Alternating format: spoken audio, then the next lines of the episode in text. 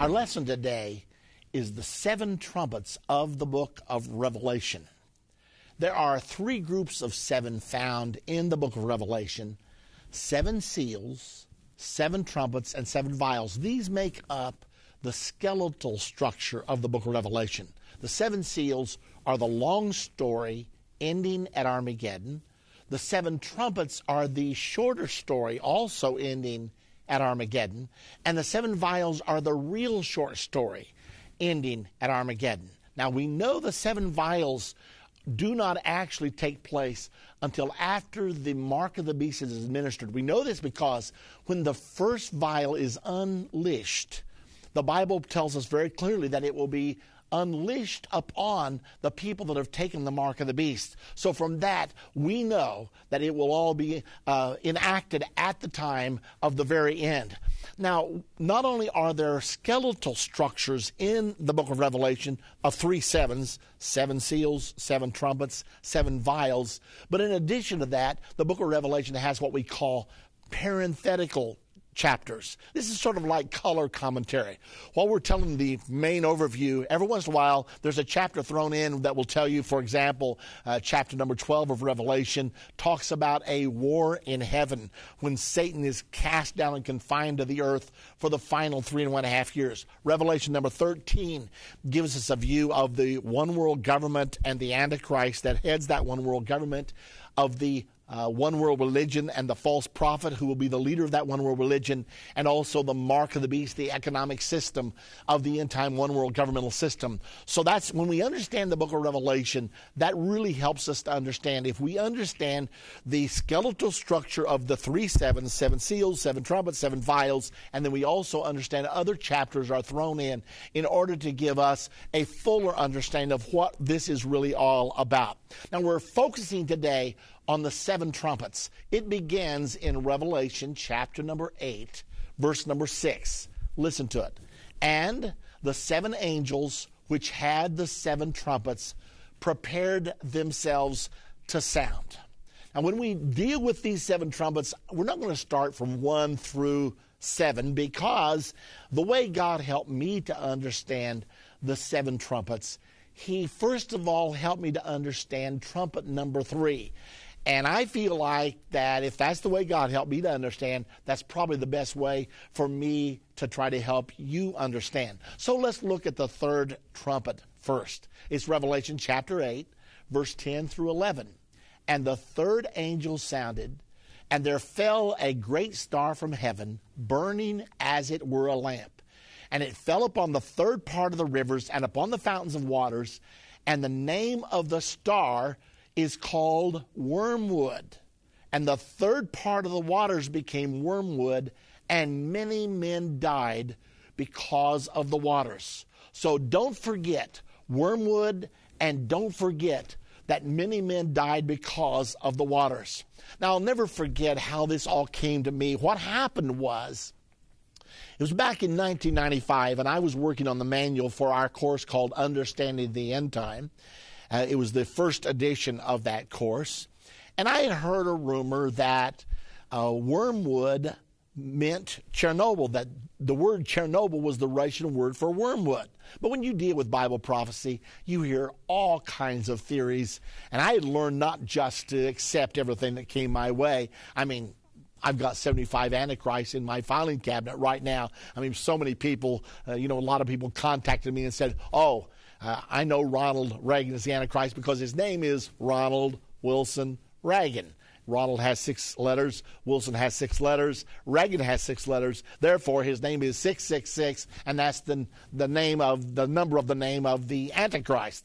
Well, uh, obviously, he was not the Antichrist, but uh, I get all kinds of theories. So when I hear something, uh, a possible explanation of one of the prophecies of the Bible, I listen, but I just don't swallow it hook, line, and sinker, because I found out over time that that's not the best thing to do. So I was working on my manual for the first Understanding the End Time production, and everything was flowing that day. I was sitting there, I was typing, and everything was really going great.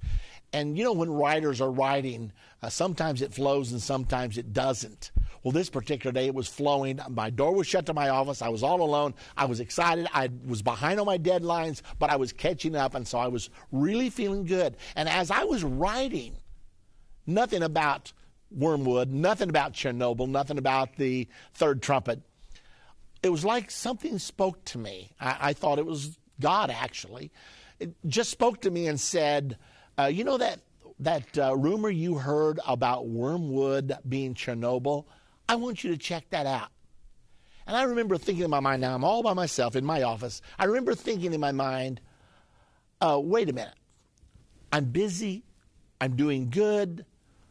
Everything is flowing. I don't want to stop and do that right now. And furthermore, you know, three weeks at the library trying to dig out this piece of information, I just don't have time for it right now. I have to get this manual finished. And it's like, it's like God spoke to me and said, it won't take you any time. Just pick up the phone, call the library. They'll do the research for you. Well, as I thought about this, I, I was really a little bit frustrated, to tell you the truth. But since I thought it might be the voice of God, I thought, well, I probably should do this. So I opened the, the drawer to my desk. I pulled out the phone book and looked up the number, called the library, asked for the reference librarian. And I said, ma'am, this is Pastor Irvin Baxter. And I've heard a rumor that the Russian word for wormwood is Chernobyl. Is there any way you could check that out for me and let me know if that's true or not? She said, oh, it is true.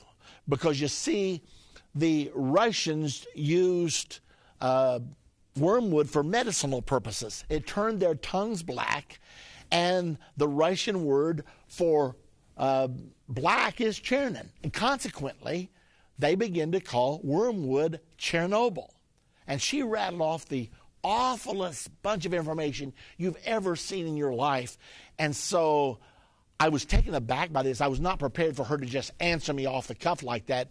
And I said, well, ma'am, I'm going to be writing an article about this. Could I get some uh, documentation, some books, some page numbers? She said, I'll call you back. She called me back twenty minutes later. She had the books. She had the page numbers. And I was really wowed by this time. One reference she had was the Dictionary of the Russian Language. And it had, as a definition, uh, Chernobylic. And it said a variety of absinthe, Uh, which was in parentheses wormwood, with a red, brown, or deep purple stem. There it was in a Russian dictionary, and it referred to wormwood under the heading Chernobylnik. Well, I was I was really impressed. Well, actually, she, she talked to me in probably ten minutes, and finally it was time to go, and I thanked her very much. I said, but before I let you go, I have to know something. It's not normal that you would have known this off, all off the top of your head. How did you know all this? She said, oh, I'm working on my doctorate in Russian right now, and I've been studying these things. Well, needless to say, I was in awe because I felt like God told me to call the library, that they would do the research for me, and in thirty minutes time or so, I had the information that I needed. Well, what happened was, from there on, I began to do more research. I found a book called The Truth About Chernobyl, and I read that book. It was written by one of the scientists that was there. It was very interesting. But let's take a look real quick at the actual nuclear power plant of Chernobyl. It's located in the Ukraine, actually. This was when the Ukraine was part of the Soviet Union. And the town where most of the workers lived was a town called Pripyat. There was about forty thousand people that lived there. Now, you're seeing a picture of the power plant before the explosion.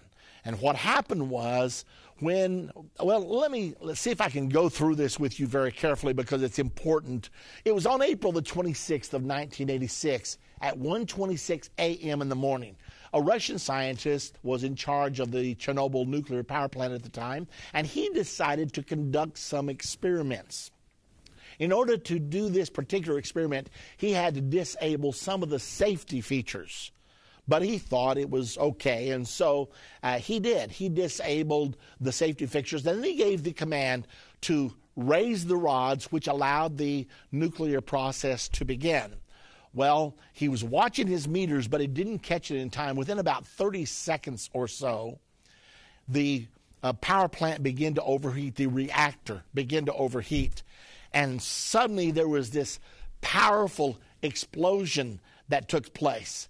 And you're going to actually see a part of the explosion. The first explosion knocked the concrete lid off of the power plant. The concrete lid weighed about two million pounds. It knocked it off the power plant. It came down cocked. And then the second explosion drove a nuclear cloud one mile into the air. And leaving the lid cocked, it left the atmosphere open to a full nuclear fire. Well, little did they know at the time that they had just witnessed the worst nuclear disaster in the history of the world. Before it was over with, there would be ten times as much nuclear radiation released at Chernobyl as was released at the bombing of Hiroshima in World War Two. Okay. Well, now, here's what happened next. The workers, they didn't know what was going on. They heard this big explosion. They ran down to the source of the sound. Uh, two of the workers pulled the door open and found themselves staring full-faced into a nuclear fire. It was so incredibly hot when they opened that door that it thrust them back, and they fell to the floor where they knew the coolest air would be, and they laid there until the heat somewhat dissipated, because now the lid is off of the, uh, the nuclear reactor and all the heat is going up. They were finally able to get up, and they made their way back down to the nurses' station. It was about a block they had to walk. By the time they arrived, their skin was hanging off of their arms in ribbons. Both of those uh, technicians died within a very short amount of time. Now, that's not all that happened. Immediately, because of the level of this emergency, fire trucks came from everywhere. And when the fire trucks came, they fought this fire, many of them not realizing that they were actually signing their own death warrant by being there. They're, they're fighting a full nuclear fire. There were fire trucks there. There were helicopters that came in. And you can see some of the monuments here built to the people who bravely fought that fire, even though many of them died within thirty days or so. And the ones who did survive uh, suffered all kinds of ramifications of their exposure to this high level of radiation. Well, as time went along, all of the equipment was brought in. The fire trucks that were brought in to fight the nuclear fire became so contaminated with radiation that they had to bring uh, bulldozers in and bury these fire trucks, and then the in the process, the bulldozers absorbed so much radiation that they had to bring in more bulldozers to bury the bulldozers. It was and a horrific thing. And furthermore, they're fighting the fire with helicopters, and you can see some of the helicopters that are still in the area, and they were dumping water onto the uh, the Chernobyl nuclear power plant in an attempt to put out the fire. And you can see another picture here. Look at this. It's a graveyard of radioactive vehicles.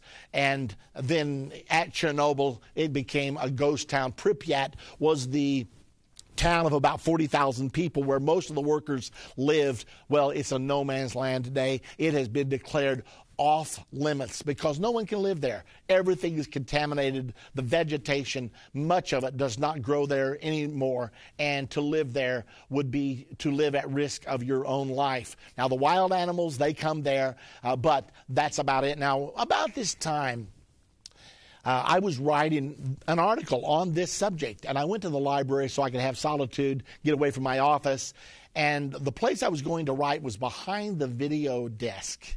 And as I went behind this video desk, uh, I passed the video clerk, and I said to him, just on a lark, "Do you have any videos about Chernobyl?" Because I was still in the learning process. And he said, "You know, I think I have one." He brought it to me. It was put out by the humanities. And they had a machine there where I could look at it on the spot. And I was so curious about this because I was writing about it at the time. So I went over there and I pushed in the video and I began to watch. And it's amazing what I saw when I pushed in this video, because right on the front came up Chernobyl, the bitter taste of wormwood. Now, this was not put out by a religious organization. It was not put out by a prophecy ministry. And yet here they somehow had associated Chernobyl with wormwood, and the prophecy said that a star by the name of wormwood was cast into the earth. Now, that's not all it said, because it had many other things to tell me in this video. The main message of this video was that the waters made the Chernobyl nuclear accident so deadly. Here's what happened. Let me see if I can tell you the story. When the nuclear cloud was driven one mile into the air, the winds caught the cloud, and they carried it, first of all, into Sweden, then into Italy, then into Germany, then into uh, Great Britain. And during this time, it rained incessantly. I do not know whether the nuclear explosion had anything to do with the rain or not, but it rained for about four or five days. The result was it brought all of the nuclide cesium one thirty-seven down to the earth, and everywhere the rains hit, it created what's called brownouts. There's many places in Europe where nothing will grow for one hundred years. Furthermore, the rivers filled up with this nuclide, cesium one thirty-seven, and anybody that drank this water, they ingested this nuclide. Well, what happens when cesium one thirty-seven is ingested, it goes to your bone marrow, and the interesting thing is it has a half-life of thirty years. Now, watch this. The rain came down, filled the waters of Europe, and it was radio radioactive, and everything it touched became radioactive. Uh, there were reindeer being raised for domestic consumption in Europe, about one hundred thousand of them. All of them had to be killed.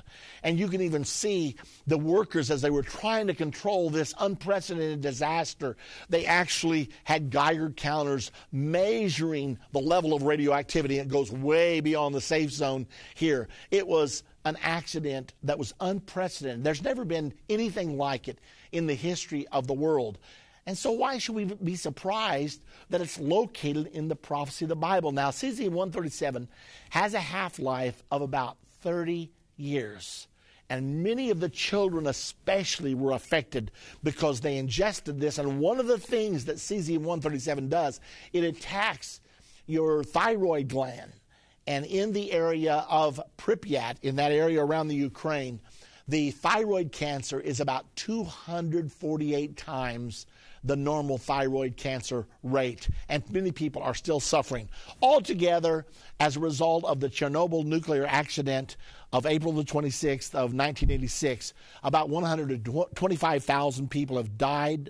Uh, the scientists and the doctors estimate that around two million people are infected. And eventually what happens is when cesium one thirty-seven lays in your bone marrow, it will eventually cause a person to have cancer. So it's very interesting to see what happens. Okay, so the third trumpet sounded on April the twenty-sixth of nineteen eighty-six.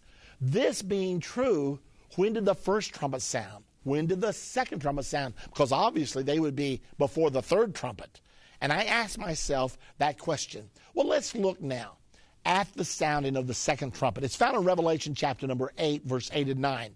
And the second angel sounded, and as it were, a great mountain burning with fire was cast into the sea. And the third part of the sea became blood. And the third part of the creatures which were in the sea and had life died. And the third part of the ships were destroyed. And when I went back to study after, I felt like I understood the third trumpet, the Chernobyl nuclear accident. When I went back to study these others, I said, a third part of the ships were destroyed? That's never happened. I would surely know about that. And so I thought, well, maybe I'm off. Maybe I'm misunderstanding something here. However, about a year later, I was thinking about everything, and my mind went to World War Two. Now, World War Two is the greatest disaster the world has ever known. fifty-two million people died there. And I thought, I wonder how many ships participated in World War Two and how many of them were sunk.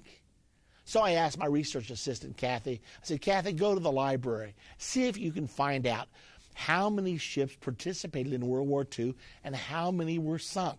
She came back about three days later, and she laid on my desk the statistics she had dug up, and I looked at them, and I looked at Kathy, and I said, Kathy, I didn't intend for you to cook the books. I want the truth. Well, what she showed me was that there were one hundred five thousand one hundred twenty-seven ships that participated in World War Two, and thirty-six thousand three hundred eighty-seven of them were sunk. Well, I quickly did the calculation. It's about one-third on the money. And I said, Kathy, are you sure? She said, the librarian helped me. This is the way it was. One-third of the ships were destroyed. Well, the rest of the prophecy says that there would be a great mountain burning with fire cast into the sea. I had seen pictures of nuclear explosions, and they looked like a huge mountain on fire. And I thought, why should it be incredible that the first nuclear bomb dropped on the human race should be in the book of Revelation? And why should I think it's incredible that World War Two, the greatest war the world's ever known by far, fifty-two million dead? And that's when I realized that in this second trumpet prophecy, I was seeing here the nuclear explosion at Hiroshima and Nagasaki, and also one-third of the ships were destroyed. I became quickly convinced that the second trumpet was World War Two. My next question then was, okay, well, what's World War One then? So back to the Bible, Revelation eight, verse number seven. And the first angel sounded, and there followed hail and fire mingled with blood, and they were cast upon the earth. And the third part of the trees was burnt up, and all green grass was burnt up. I thought, okay, if the second trumpet is World War Two, the first trumpet, could it be World War One? Because up until the twentieth century, we never had a war with one million fatalities. And World War One comes along, and they called it the Great War, and there were eight point two million dead. It was totally unprecedented. So could that possibly be the first trumpet? What does this mean? Hail and fire mingled with blood. And I thought about the new implements of warfare, the bombs, the huge guns.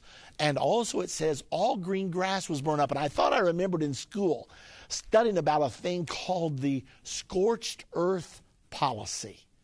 And what happened was most of the battle occurred in World War One between France and Germany, and there was an area in there where the policy was don't leave anything, burn everything up. That way, if you lose the territory, you leave no resources for the enemy to live off of the ground. So don't leave the crops, don't leave any green thing. And they called it the scorched earth policy. Well, after I studied for a while, I came to the conclusion that the first trumpet was probably World War One. Of course, that's when biological weapons were first used. It was horrendous. Our men and the Allied troops and the German troops all engaging in unprecedented warfare. It was absolutely terrible what they went through as they fought this horrible battle.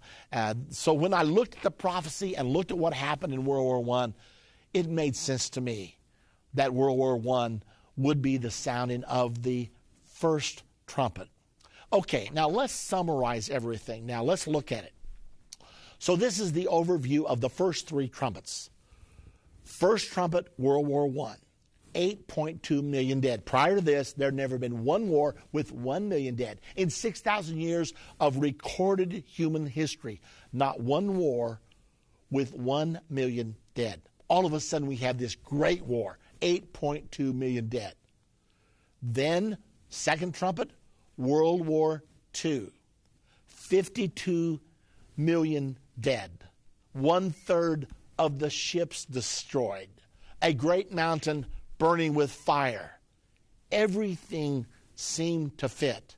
And then, of course, the third trumpet, Chernobyl. This is where God opened my understanding first. I mean, I had always been taught that all the trumpets would exist in a final seven-year period. But by that time, God had changed my mind because I, there's really no proof for that. That's a theory that's embraced, but it's not true. So when I saw this third trumpet, Chernobyl, that happened on April the twenty-sixth of nineteen eighty-six, and the word Chernobyl means wormwood. If you were reading a Ukrainian Bible, you would actually read a star by the name of Chernobyl was cast into the earth. I've actually had Ukrainian people come to me since I began to teach this and open their Bibles and say, look, right here it is. It says Chernobyl. Well, that's pretty astounding. So here we have the third trumpet, and the Chernobyl accident was the world's worst nuclear accident, ten times as much radiation released at Chernobyl as was released at any other, uh, by Hiroshima or by Nagasaki. Now, I'm taking a little bit of liberty here again in order to effectively communicate with you, because the fifth trumpet helps us to understand the fourth trumpet. So we're going to go to the fifth trumpet first. The account is Revelation nine, verse one and two. It states there, "And the fifth angel sounded, and I saw a star fall from heaven unto the earth. And to him was given the key of the bottomless pit. And he opened the bottomless pit, and there arose a smoke out of the pit, as the smoke of a great furnace. And the sun and the air were darkened by reason of the smoke of the pit." Now, I'll never forget, way back in Uh, nineteen ninety, nineteen ninety-one, Saddam Hussein, who was, of course, the president of Iraq, he decided he wanted to invade Kuwait. He wanted to take control of the oil riches of Kuwait. Already, Iraq was very rich in oil. But now then, if he was able to take Kuwait, he would be that much richer, because he had dreams of rebuilding Babylon. He actually had launched an effort to rebuild the city of Babylon. He actually had pictures of himself taken. He had a uniform made to look like Nebuchadnezzar way back in the Old Testament in five eighty-six B C when he destroyed Jerusalem. Saddam Hussein had dreams of destroying Jerusalem again and getting rid of the nation of Israel. So he actually had a uniform made for himself that looked like Nebuchadnezzar, and he actually stood in a chariot and had his picture taken.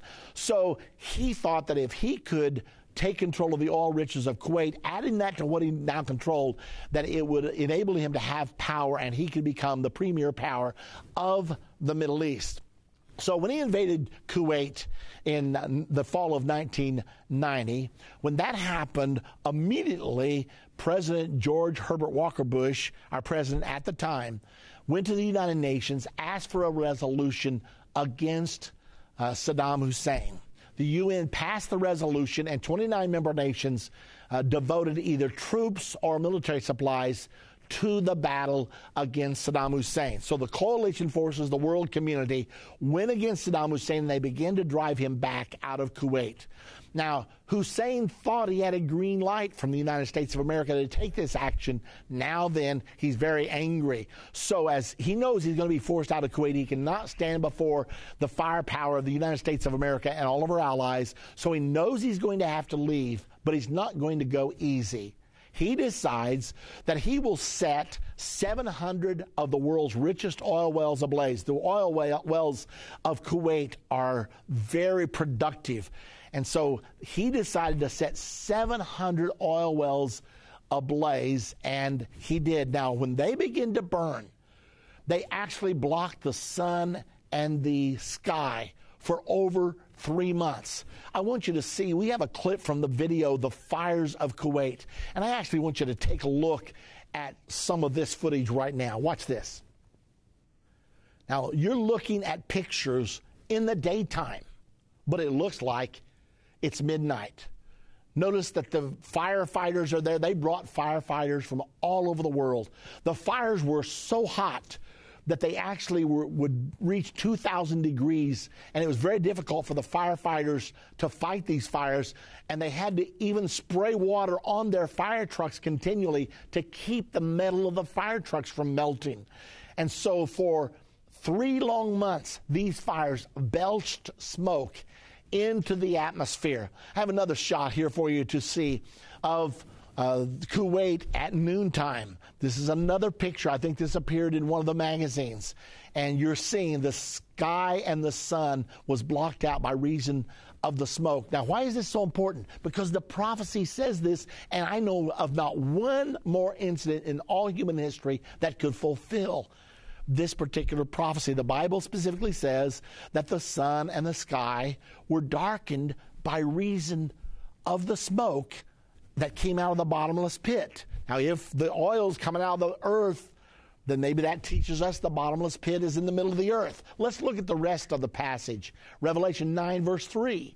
"And there came out of the smoke locusts upon the earth, and unto them was given power, as the scorpions of the earth have power, and the shapes of the locust were like unto horses prepared unto battle, and on their heads were, as it were, crowns like gold, and their faces were as the faces of men, and they had hair on, as the hair of women, and their teeth were as the teeth of lions, and they had breastplates, as it were, breastplates of iron, and the sound of their wings was as the sound of chariots of many horses run into battle. Okay, what is John seeing here? Remember, this is two thousand years ago. But he's seeing locusts with breastplates of iron, with faces of men. The sound of their wings was the sound of many chariots or many horses running to battle. What do you think John was seeing? Was he seeing helicopters? Was he seeing jet airplanes? All this is written in symbols. He had never seen a helicopter. He had never seen a jet airplane. Had no clue what they were. But he said, these are locusts. And they got breastplates of iron, but they have the face of men, and the sound of their wings is the sound of many chariots going to battle. Take a look here at what he may have seen in his vision. I don't know whether this is what he saw. This is one helicopter and how it appeared in one particular shot. Uh, take a look at these helicopters. You know, when boys or, or, or boys or girls are in the service and they are pilots of helicopters, sometimes they paint up their helicopters to make them interesting. Look at this, mouth of lions.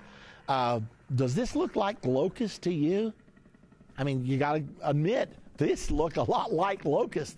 And take a look at this next shot, because here you see uh, helicopters, breastplates of iron, faces of men. It appears to me that that's what John was seeing, and he was talking about warfare in the twentieth century. Now, that's not all the prophecy, however. Let's go a little further. In verse eleven, it continues the prophecy, and it says, and they had a king over them, these warriors, these, these armies, which is the angel of the bottomless pit, whose name in the Hebrew tongue is Abaddon, but in the Greek tongue hath his name Apollyon. Now, if you look up in a dictionary, it defines both the Hebrew Abaddon as the destroyer and the Greek Apollyon means the destroyer. Some translations in the Bible actually say they had a king over them named the destroyer. Now, way back in nineteen ninety-one, when all this was taking place, I was a subscriber to the German Tribune at the time, and I'll never forget receiving my German Tribune. It was the March tenth of nineteen ninety-one edition, and I was reading an article about Saddam Hussein and about all that was happening in the Gulf at the time, and the the reporter called him Saddam, quote, the destroyer Hussein. Well, I'd already been wondering about these fires and about um, you know, the possibility of this prophecy, and I knew that Abaddon and Apollyon meant the destroyer, and here they called Saddam, Saddam the destroyer Hussein. Now, I had reached no conclusions at the time, but I was wondering, I'll just confess to you. Okay, well, it's about a little while later, uh, actually quite a bit later, six years later, in nineteen ninety-seven, I still was not certain about all this, but I was a subscriber to the international edition of the Jerusalem Post at the time. I was scheduled to preach out of town one evening, and my wife was going to drive me, and as we were getting ready to leave, Uh, my Jerusalem Post had just arrived. She said to me, you want to take your post along? You might want to uh, read it on the way. And I said, well, sure, let's do that. So she's driving, and I'm sitting there reading the Jerusalem Post. And there was a particular story. It was a human interest story uh, back in the middle of the Jerusalem Post. And I was reading this story. It was about the last family out of Baghdad, the last Jewish family out of Baghdad. And the Jerusalem Post was doing an interview with this family that had just arrived in Jerusalem. But what I found so interesting was the lady relating the story was telling about how when Saddam's mother was pregnant with Saddam, that she was having a horrible pregnancy. And the Iraqi doctors recommended an abortion. However, she didn't want to get an abortion, so she moved to the section of Baghdad where the finest doctors were available. They were the Jewish doctors. And the Jewish doctors nursed her through her pregnancy with Saddam Hussein. And in the Jerusalem Post, it said when he was born, she decided to name him Saddam, because Saddam means destroyer, and He almost destroyed her. I looked at that absolutely stunned. And that was sort of the icing on the cake for me. That's when I decided, since I found out that the Arabic word for Saddam actually means destroyer. Now, do you understand what I'm saying to you? I'm saying to you, in the Bible, it said a man by the name of Destroyer is going to unleash the oil fields, the bottomless pit, and the sun and the air will be darkened by reason of smoke. I don't know. There were a couple of things in the prophecy I didn't understand yet, but there was too much here for me to deny, and that's when I reached the conclusions that actually the fifth trumpet sounded in uh, nineteen ninety, nineteen ninety-one. Okay, now we've got to get back to the fourth trumpet. Let's go now to Revelation chapter eight, verse number twelve. It states there, and the fourth angel sounded, and the third part of the sun was smitten, and the third part of the moon, and the third part of the stars, so as the third part of them was darkened, and the day shone not for a third part of it, and the night likewise. Okay, what can this be? Now, this is all that's given to us for the fourth trumpet. A third part of the stars, the sun, the moon was smitten, and the sun didn't shine for a third part of the day. The moon did not shine for one third part of the night. Well, I just tell you, I was, I, I was uh, totally stalled on this one. I didn't know what this meant. Now, I did know, however, that there was another prophecy in the Bible given by Jesus Christ himself. This is Matthew chapter twenty-four, verse twenty-two. And it says there, and except those days should be shortened, there should be no flesh saved. But for the elect's sake, those days shall be shortened. So what do I make of all this? I didn't know the answer. And I had a lot of people, when I would teach the third trumpet, and the second trumpet, and the first trumpet, and the fifth trumpet, everybody said, yeah, what about the fourth? And I had to say, I don't know, because I didn't know. Well, my wife uh, is one of my best fans, and also she's one of my biggest critics. Uh, so consequently, uh, she was driving along one day, and she was thinking about the fact that I didn't understand the fourth trumpet, and she wanted me to understand these things to be able to deal with all these issues. And so uh, she said to God as she was driving along in the car, uh, she said, Uh, God, how are you going to shorten the days? Well, let me back up just a moment. She came home that day and she said, God spoke to me today. I said, he did. Well, I thought she was setting me up because she'd been out shopping, that she God spoke to her to buy a new dress, and so she was maybe just kidding me. Uh, but I saw she was serious, and since we've been married like thirty years at the time, um, she had never said that to me before. Not in all of our married days. She had never looked at me and said, God spoke to me. So I sobered up and I took it serious. And I said to her, so what did he say? She said, well, I asked him, God, how are you going to shorten the days? And he said, I already have. And she said, I said back to God as I'm driving down the road, well, how, Lord? And he spoke back to her in her mind, I've speeded everything up, but men don't realize it. It's already a done deal. Well, I thought about that for a while. And I started studying some more, and I, I thought, well, God, if you're going to shorten the days, are you going to shorten the number of days, which some people think, or are you going to shorten the length of each day? Well, I decided he had to shorten the length of each day, because if he shortened the number of days, it would mess the Bible up, because in Daniel chapter twelve, verse eleven and twelve, it says, and from the time that the daily sacrifice shall be taken away, and the abomination that maketh desolate set up, there shall be a thousand two hundred and ninety days. So from the abomination of desolation till the culmination of everything, till the battle of Armageddon, is going to be a thousand two hundred and ninety days. And then it says, blessed is he that waiteth and cometh to the thousand three hundred and thirty-fifth day. So if God would shorten the number of days, then this scripture would be would have to be changed. And the Bible says, thy word, O Lord, is forever settled in heaven. So I was convinced from my knowledge of the Bible and from my knowledge of God that he was not going to change the number of days. So the answer obviously was that he must be going to link, to shorten the length of each day. And really the prophecy of Revelation says that. The sun would not shine for one-third part of the day. The moon would not shine for one-third part of the night. So I thought, okay. Well, then I said to my wife, Judy, I said, but babe, this can't be. Because if the days are shorter and the clocks are moving faster, men are still able to run the four-minute mile. Now, this was my engineering background sitting in here, my mathematical background, and and I said, you know, if the clocks are moving faster, the mile is still as long as it was, and men can't run any faster. So that means it should be taking them five minutes at least to run a four-minute mile. And she looked at me as only she can, as only a, a woman can, and she said, I can't answer your question, but I still know God spoke to me, as though that settles it.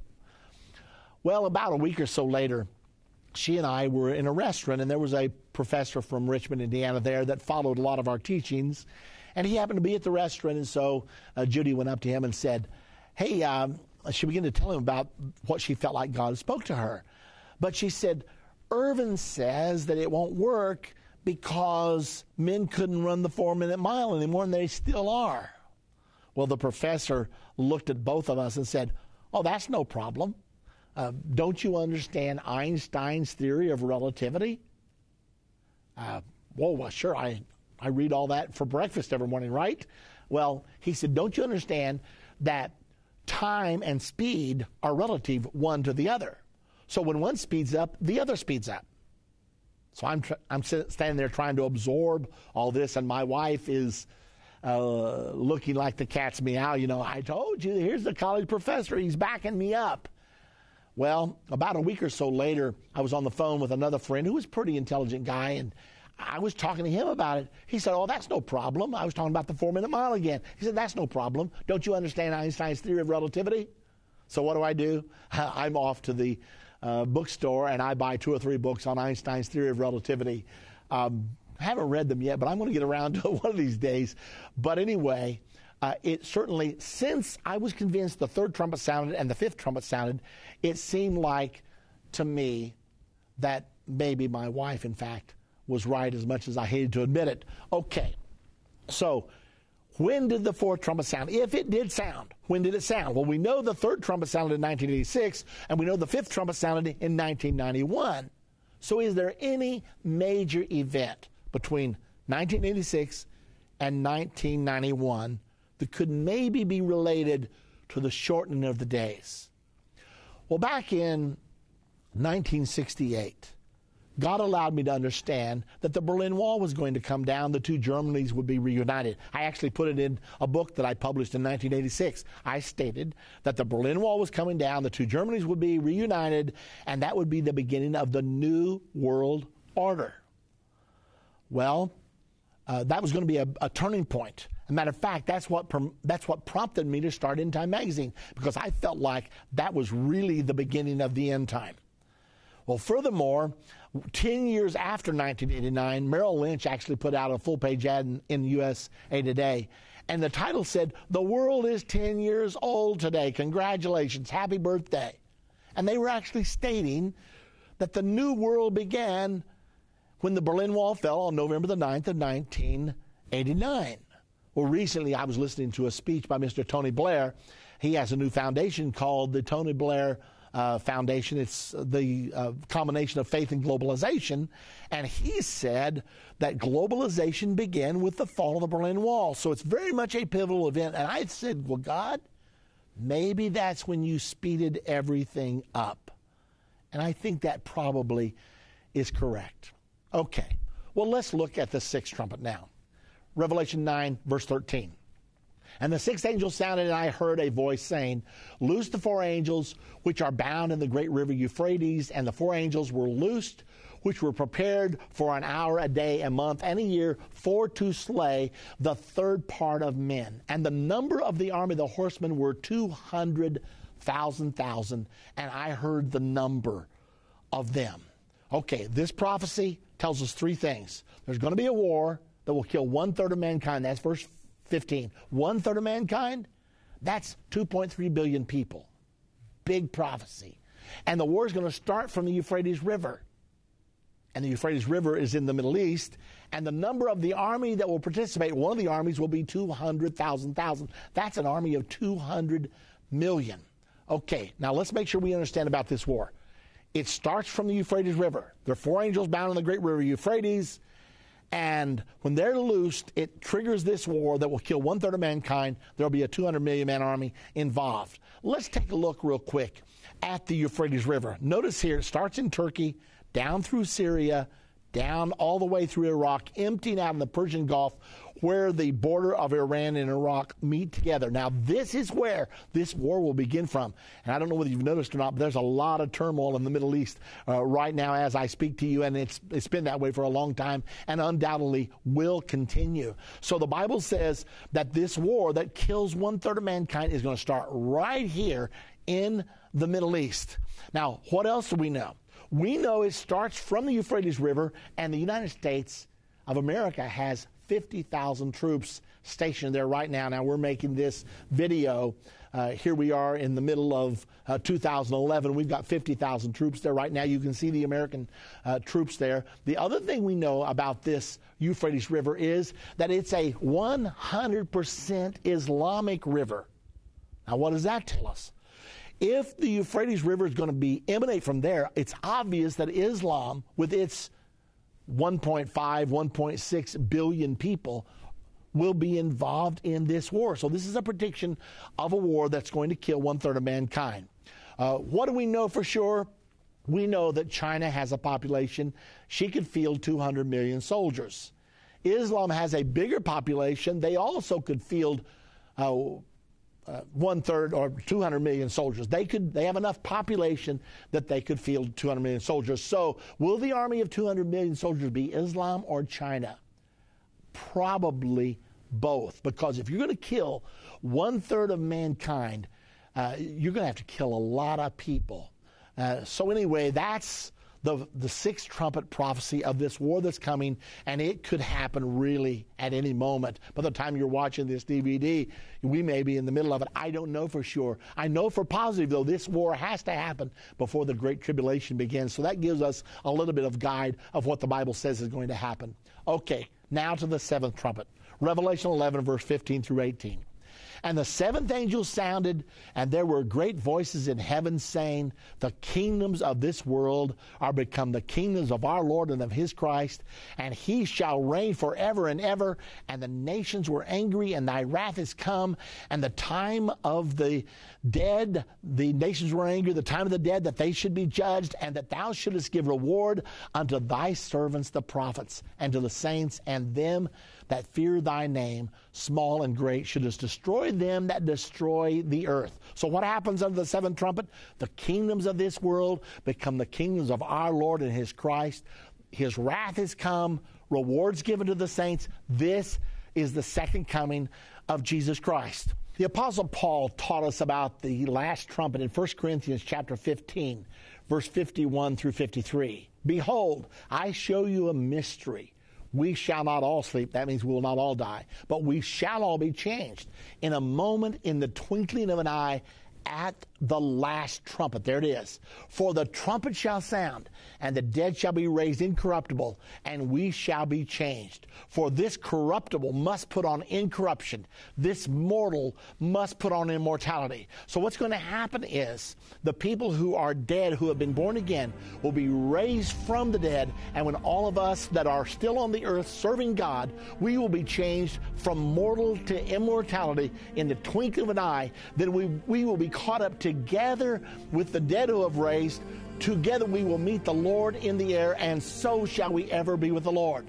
Now, in First Thessalonians chapter number four, verse sixteen, we have another account of the last trump. For the Lord himself shall descend from heaven with a shout, with the voice of the archangel, with the trump of God, and the dead in Christ shall rise first. Then we which are alive and remain shall be caught up together with them in the clouds to meet the Lord in the air, and so shall we ever be with the Lord. Now, the most critical thing that we're going to talk about as we close today is the rapture. Romans eight eleven tells us, if you want to be a part of the rapture, it says, if the spirit of him that raised up Jesus from the dead dwell in you, he that raised up Christ from the dead shall also quicken your mortal body by his spirit that dwelleth in you. You want to make sure you've received the wonderful gift of the Holy Ghost, because that's the power that will raise you up in that last day.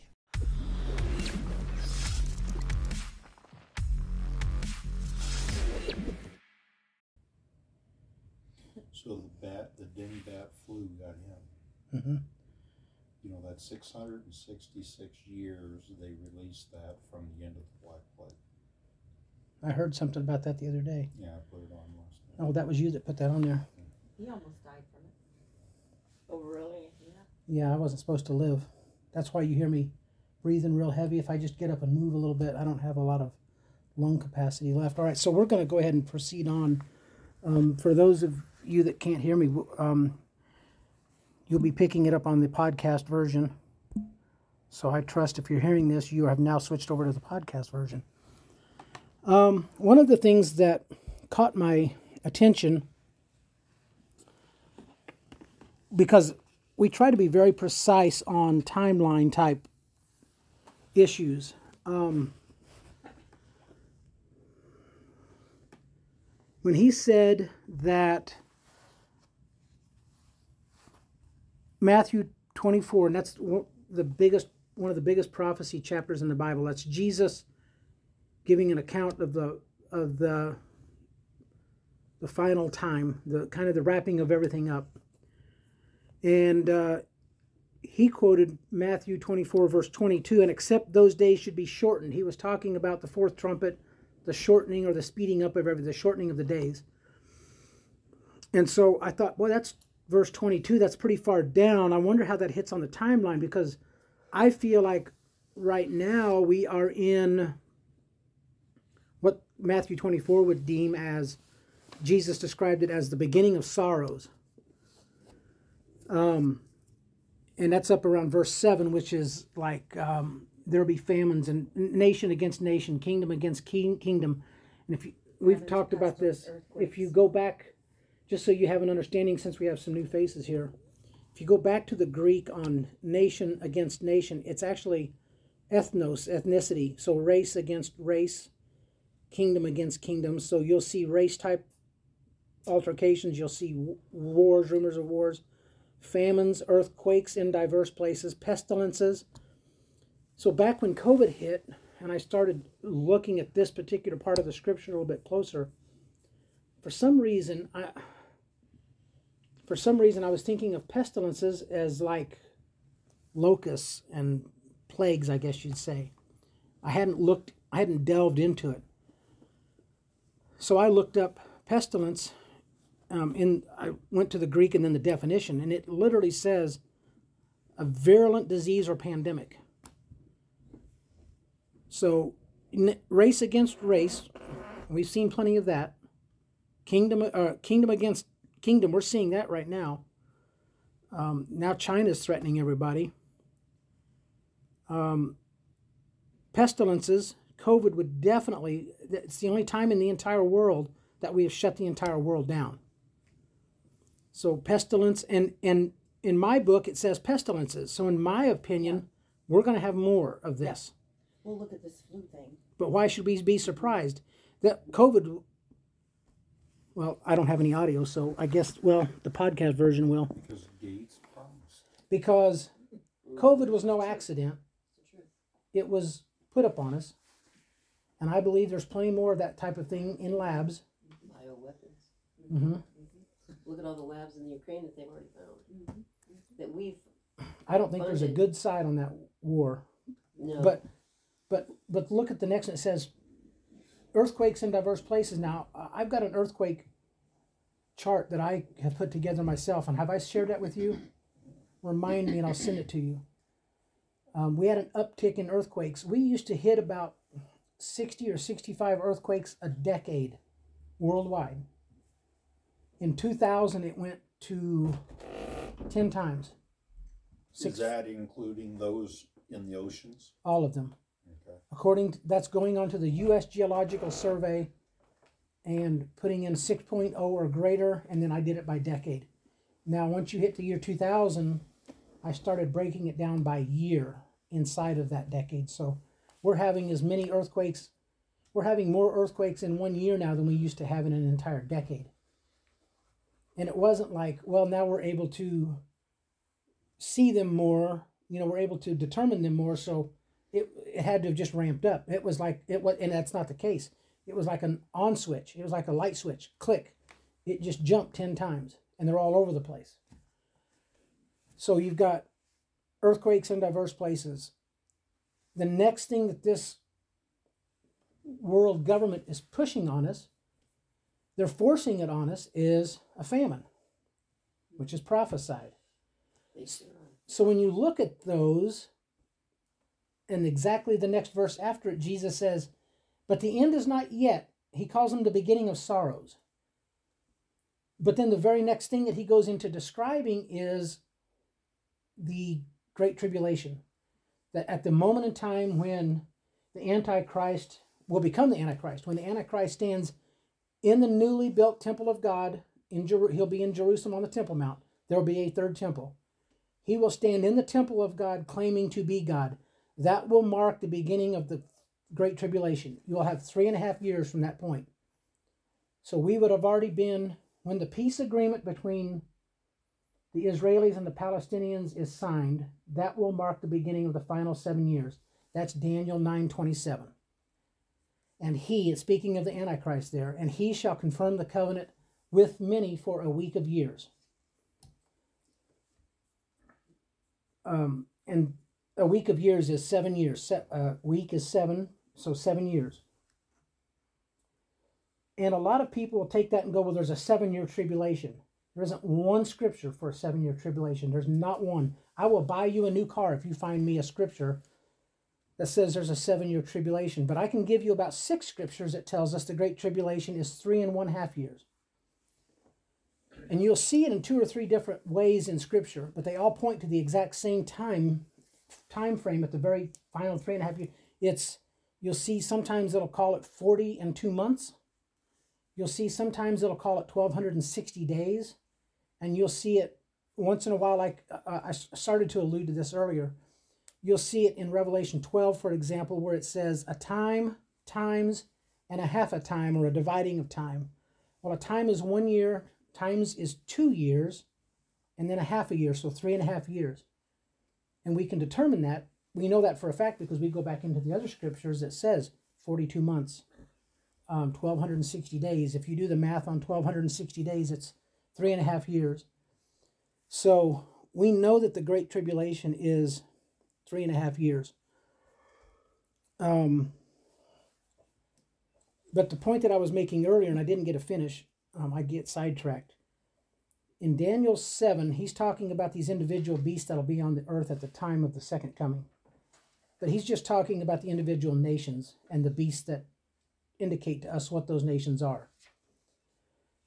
Um, and I'll just kind of go back and touch up on it. It's the mouth uh, of the lion with eagle's wings growing out of it, a leopard with four heads, um, a bear with three ribs in its mouth, and then there's a ten-horned beast that he didn't really have anything to compare it to. If you go into Revelation, he talks about um, the mouth of the lion, the feet of the bear, the ten horns of the ten-horned kingdom. But now it's in a combo beast. I saw a great beast, and he had having seven heads and ten horns. So he, he's talking about this beast in Daniel, but now it's all combo beast. Well, so that's how we know that it's going to be uh, a one-world government. In later scripture, it tells us that it's a scarlet-colored beast. Well, we know that from scriptures that give us indications of the first four seals. You know, there's seven seals, seven trumpets, seven vials, seven bowls. The seven seals, the first four are horsemen. The red horse is a clear indication of a spirit of communism. Well, the beast, the in world, the one world government beast is a scarlet-colored beast. That tells us, so we knew way back years ago that the one world government would be socialistic in nature, communistic. Well, is it? one hundred percent. And we're headed that way. And we're headed that way. Now, here's some good news, because we were talking about this earlier, and you're like, great, I won't sleep tonight. So here's the good news. When you look at that, you want to pull up, you want to pull up Revelation, can you pull up quickly? Revelation thirteen, one, one and two.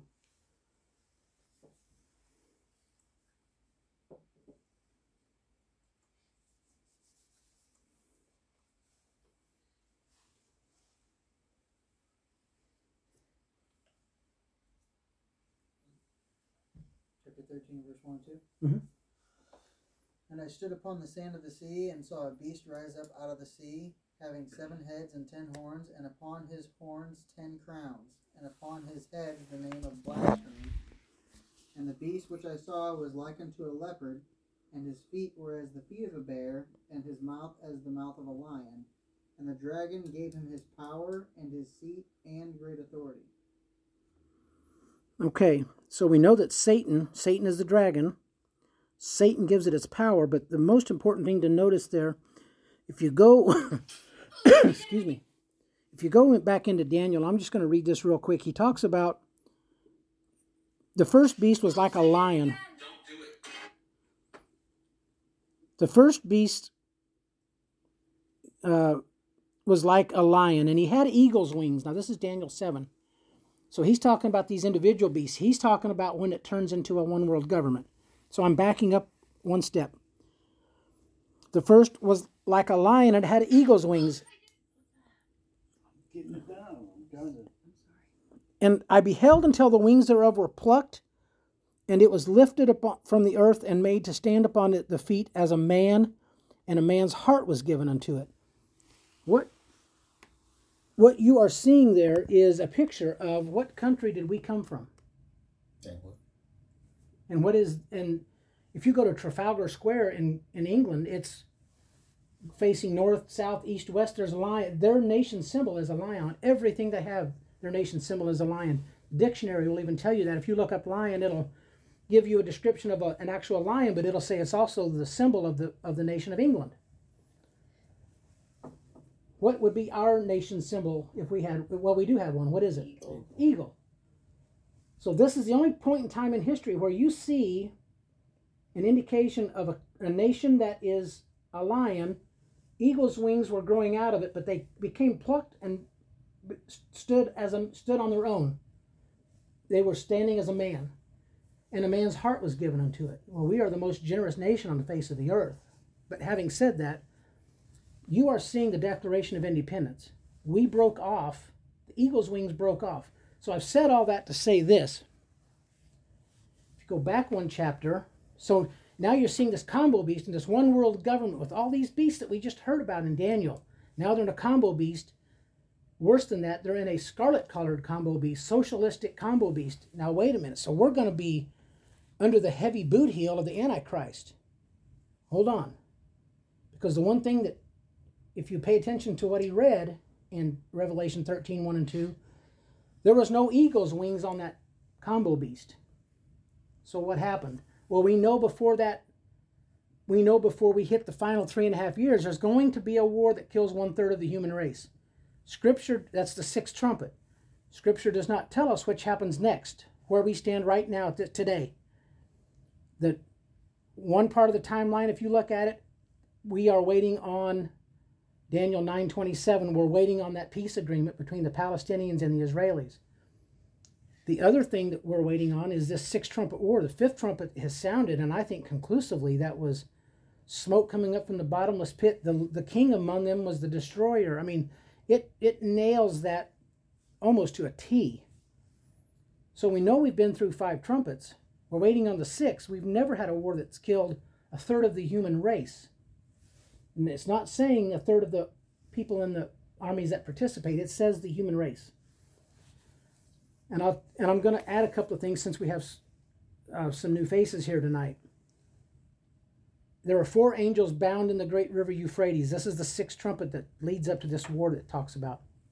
Now, we know scripturally, from the timeline of Scripture, that this war must happen before the Antichrist stands in the temple of God claiming to be God, before the Antichrist is revealed. Scripturally, this war must happen before that.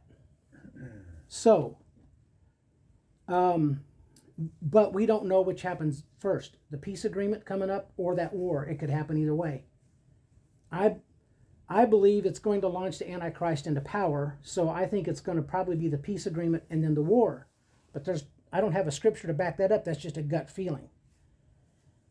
One of the armies that participates in this war is probably, are you just going there? Yeah. Go ahead. What were you getting ready to say? You're smarter than me. Go ahead. No, I'm saying I want to make sure I answer this. What were you thinking? of who was going to be participating? Yeah. Iran, Iraq. Well, one, uh, it, Turkey. Scripture Syria. Says one of the, now you're talking about the Battle of Armageddon, right? Yes. Okay, you're correct, and, I, and I'm getting to that. Yeah, you're, okay. you're you're right on top of it. So there's a war before that war? That's this sixth trumpet war will happen before that. That's that is not the Battle of Armageddon. Right. And with that scripture he just went over, and there are four angels bound in the great river Euphrates to be loosed for an hour, a day, a month, and a year, for to slay a third part of mankind. Well, the Euphrates River runs between, it runs down through Turkey, Um, Syria, comes right down through the heart of Iraq, and the last fifty miles or so is the border between Iraq and Iran. So you've got four nations there. You've got four angels bound in the great river Euphrates, and for an exact moment in time, they will be released for to slay a third part of the human race. Now, this entire river is the Islamic river. Having said that, a lot of the nations that are mentioned in the, a lot of the, a lot of the nations that are housed in this Euphrates River area, we're going to lose a third of the human race in this war, but a lot of those nations are still on the earth come the Battle of Armageddon at the, at the, at the wrapping up of that final seven years, or the end of the final three and a half years. It's the same end point. So, Turkey, Syria. What else did you mention? Iraq. Iraq, Iraq. Or, or Iran for sure. I'm not sure about Iraq. Um, and I said Iraq because of where the majority of the river's located. You're right. So a lot of these nations are going to come against Jerusalem at the Battle of Armageddon. So they are not going to be wiped out or severely diminished in this Sixth Trumpet War. So a lot of these A lot of these fatalities that are going to come to total a third of the human race are going to be other places. So the spark will be along the Euphrates River, according to Scripture, but it's not going to stay there. Well, what happens if, let's say, I'm just going to throw one example out there. Let's say Iran believes, or I'm sorry, let's say Israel believes that Iran is a little too close for comfort on a nuclear weapon, and they go in and make an airstrike. Iran retaliates. We come in and we back up Israel. China gets involved. All of a sudden, there's that spark in the Euphrates River, but now you've got world powers facing each other. And I think that's a very likely scenario. China is involved in everything Middle East. And at any time you think Russia, think China, because they're usually right behind it. Um, everybody is a little irritated with China right now. I'm feeling the, under, the swelling underground river of the relationship between the Russians and Iran, because with all the weapons that were left in the Afghanistan, seven point two five billion dollars worth, they are now in the process of selling them to Russia. Yep. I honestly believe everybody hates America, and in the end, I think they all come together. And here's the good news. We, I won't be here. No. We will. Well, I can't vouch for you personally. Thank you. Um, we'll go with it. So, like I said, all of these nations that are mentioned in this combo beast in, Revel- in Revelation thirteen one, the United Nations, the one world government, if you will, the nation that's missing, the nation symbol that's missing out of that combo beast is the eagle's wings. We're not there. So what happened to us? If you back up a chapter, Revelation twelve and fourteen... At the exact same moment that the Antichrist definitely reveals himself, when he stands in the temple of God claiming to be God, at that exact moment, mo- mortally speaking, on our plane speaking, there's a war that's been happening in heaven. And the end result of that war is Satan gets kicked out of heaven and is bound to the earth. And that happens in Revelation twelve. And Scripture says, "And woe be to the inhabitants of the earth and the sea, for Satan comes down to you." This is how we know that the final three and one half years is not God's wrath. A lot of people will tell you that the Great Tribulation is God's wrath.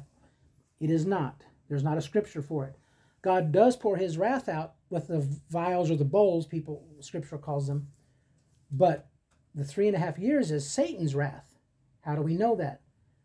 "Woe be to the inhabitants of the earth and the sea, for Satan comes down to you having great wrath, knowing he hath but a short time, and he persecutes the woman, the woman that gave birth to the man-child with the twelve stars about her head, the nation of Israel, for a time, times, and a half a time, for a three and one half year period. Well, that's funny, because the Great Tribulation is three, and, or the final three and one half years says the exact same thing if we look in other scriptures. So at the exact same moment in time that Satan gets kicked out of heaven and is bound to the earth, the Antichrist stands in the temple of God claiming to be God at that exact moment. So it appears scripturally, initially this was the thought of mine, and I wanted something more concrete. And I looked at, when I was down in Texas, I looked at a buddy of mine that we shot some videos together, and I said, "It look, my, my gut is telling me Satan himself is going to possess the body of the Antichrist." But does, has Satan ever possessed a body himself? We've seen in scriptures many times where demons were cast out, devils were cast out. But has Satan ever done it himself? That's interesting. He may and, have, but and never hold on, out. and and we can record in scripture one time for sure. Go back to where Judas was at the Last Supper with Jesus. And uh, was it John that had his head on Jesus' chest? And Jesus said, "I'm going to hand him the sop that's going to betray me." And he hands the sop to Judas. And when he does that, scripture says, and Satan entered him. And Jesus looked at Judas. And I believe Jesus was looking at Satan, because if you read the scripture, he says, whatever it is you do, do it quickly. Jesus was on a schedule. He had to be killed as the Passover lamb. It had to be done at that at the correct time. And I I promise you, Jesus was looking at Judas's physical eyes, but he was looking at the devil. The devil, Satan himself, had just entered Judas's body. And he goes, whatever you must do, do it quickly. Because I'm the Passover, not me, but I'm the Passover lamb.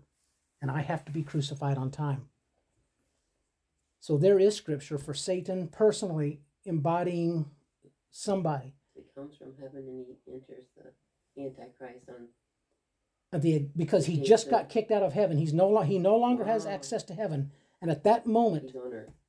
He's on earth, and why not take possession of the body of the most powerful man on the face of the That's earth? Who it is. So I've said all that, and I know I've said a lot. But let's read a, one or two more verses down, and it's Revelation twelve fourteen. We're going to find those eagle's wings. So Satan gets kicked out of heaven, out of heaven to the earth, and will be to the inhabitants of the earth and the sea. But she will be given, it's talking about the nation of Israel, she will be given two wings of a great eagle, that she will be protected and nourished in her place. Where's Israel? Where, where's her place? It's her, her promised land that God gave her. People will tell you Petra. Petra is not.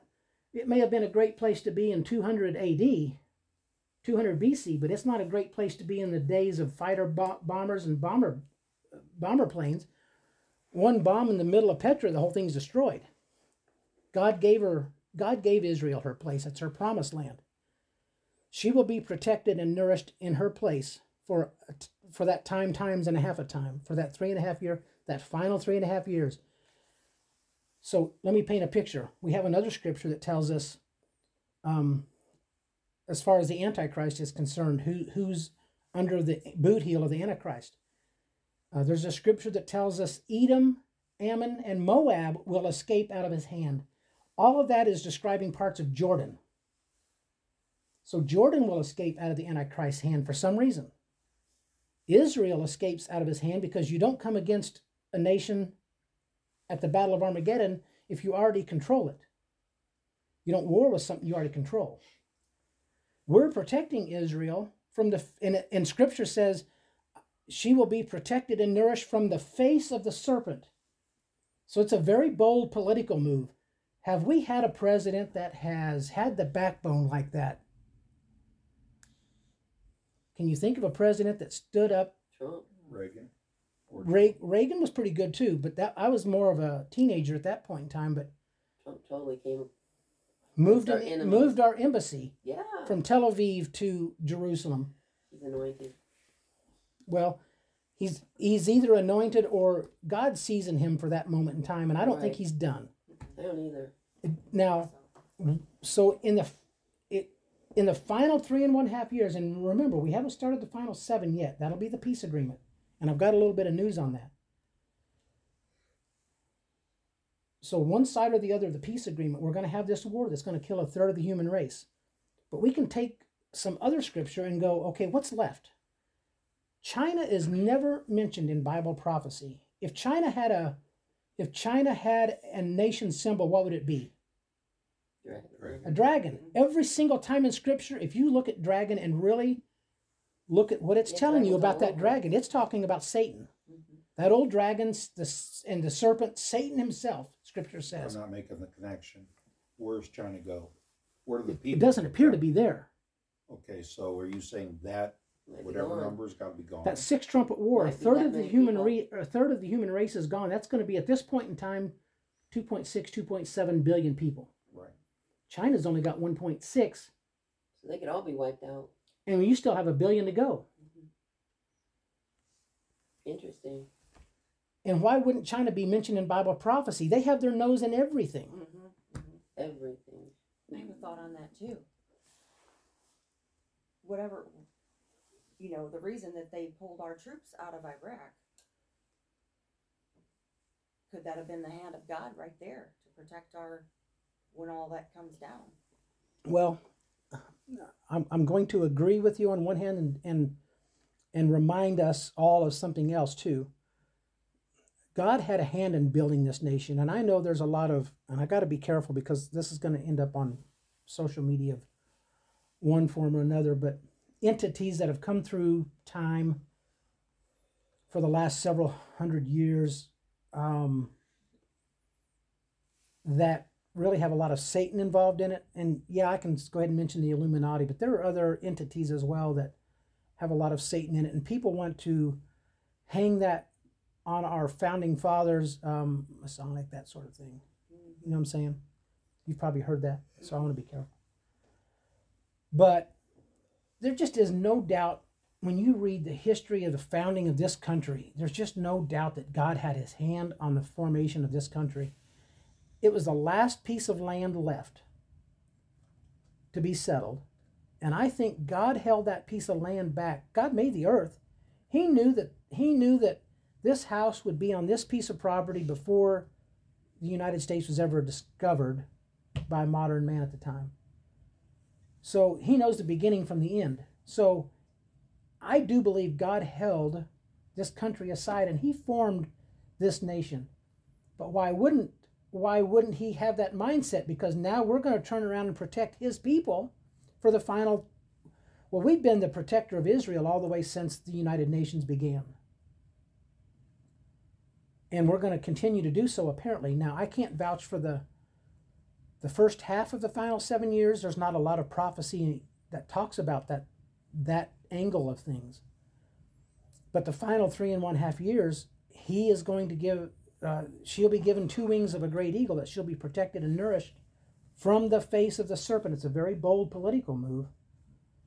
I don't see anybody in this administration that has that willpower to go against the United Nations. They would just as soon as dive off the cliff and go right into the United Nations. They'll kill all they can themselves. Question for you in review. When you said that at that moment, Satan entered into Judas. Mm-hmm. At the end then, he must have exited Judas because Judas was sorry for what he did. And he hung himself. Mm-hmm. Is that what you would say? Well, and, and there's a lot. This is a, that's a, this is a very... deep topic because there's so much that goes into that. And I know that you have a Catholic background, if I remember right. Oops. Okay, good. Okay. No. Oh, no. Okay, I do remember some of your posts, but yeah, like after. Yeah, you do. You do. I was thinking that you were brought up Catholic, though.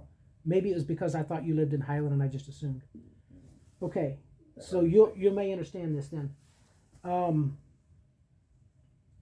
Jesus Christ, scripture tells us this, that it was God manifest in the flesh. God robed himself in flesh, scripture says. Um, you shall, another scripture says, he will be called the wonderful count- counselor, mighty God. How, how does that go exactly? Father, it's right behind you on that plaque. that black plaque. Wonderful Counselor, gracious, uh, Mighty God.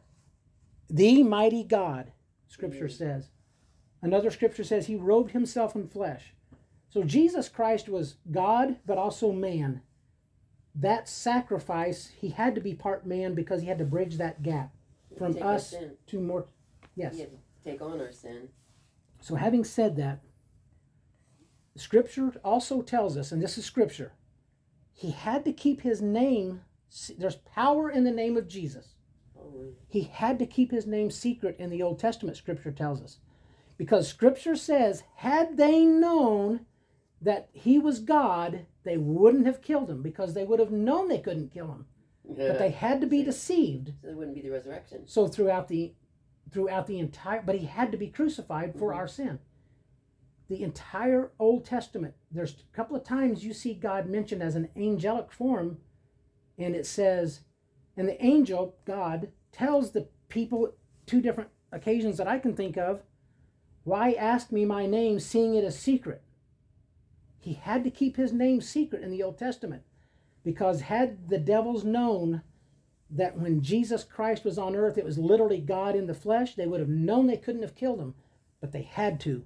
So he had to keep his name secret. Interesting. That's, and that's, that is one, that is one hundred percent Scripture.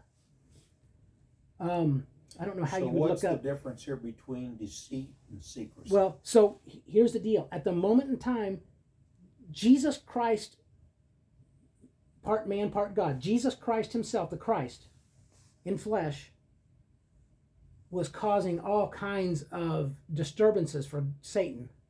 What am I going to do with this guy? Everything he's ever known is to kill and destroy. And he finally came to the conclusion, I'm just going to kill him and deal with the consequences later. Whatever it is, I got to kill this guy. I got to shut him up. But he didn't know that. He killed him, crucified him. So, at, he didn't know what so he was doing. at that at that moment in time that you're talking about, Judas is standing there. Satan entered him because Satan knew, I got to get rid of this guy.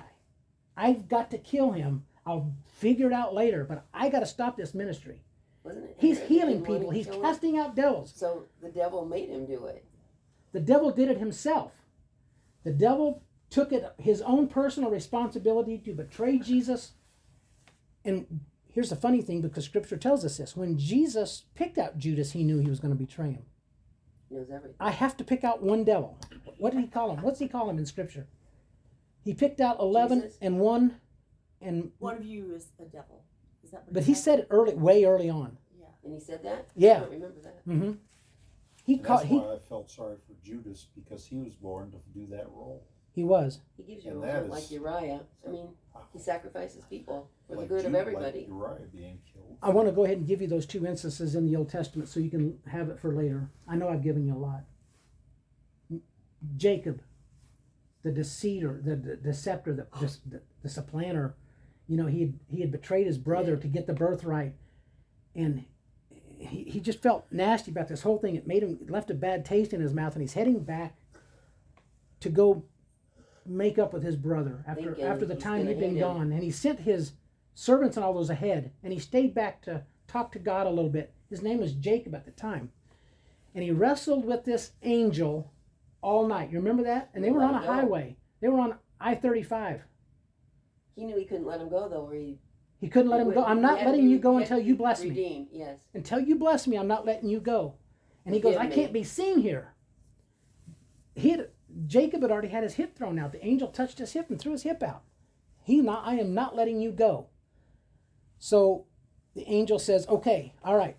God knew he was serious. I'm going to bless you. What is your name? And he said, Jacob, you know, the supplanter, the no good guy. Israel. And... the angel said, from now on, your name shall be called Israel. Jacob goes, while we're making introductions here, what is your name? And he goes, why askest thou my name, seeing it is secret? What's that? Oh, because nobody can know yet. You can't know his name. You can't know it yet. That's part of not knowing for the whole Old Testament. That was the Old Testament. Wow. There is a story in the book of Judges, I believe, where a lady, uh, it's the birth of uh, Samson. the wife is barren, and I can't remember her name. Um, the husband and the wife, they can't have kids. An angel came in and said, you will have a son. You do not drink any strong wine. Do not drink, don't eat any unclean thing. You will have a son. And she ended up having Samson.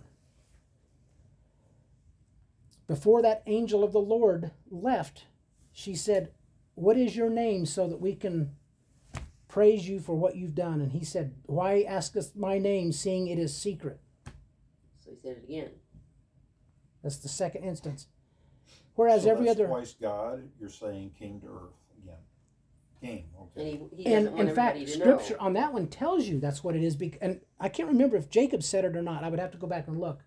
If you want to go back, to, it's an not angel, a big deal. But wrestled with an angel of the Lord. But they said, um, the father and mother of Samson, about two scriptures down after he says, why, why askest thou my name, seeing it a secret?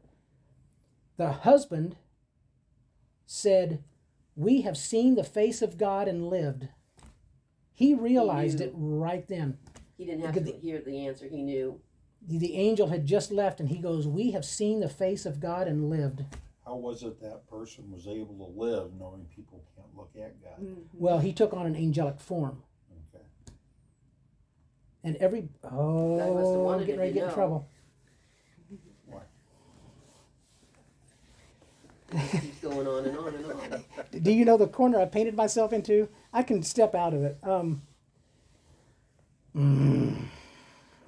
Run with it. I don't know. I mean, I don't want to cause any mischief within this room. Um, we all got skin. Everybody wants to believe in a Trinitarian. Trinitarian idea wasn't even founded until the three hundreds, maybe late two hundreds, two fifty, three hundred. Deuteronomy six four. Hero is, it's the basis of the Old Testament. It's the basis of the God of the Old Testament. Hear, O Israel, the Lord our God is one Lord.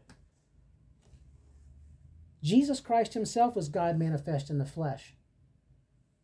Before Jesus transfigured up into heaven, he said, I must go. I've got to send the comforter. But he said, I am with you, but I shall be in you. Remember when he said that? Mm-hmm. So the Holy Spirit is God as well, which works out well in, like, Matthew, because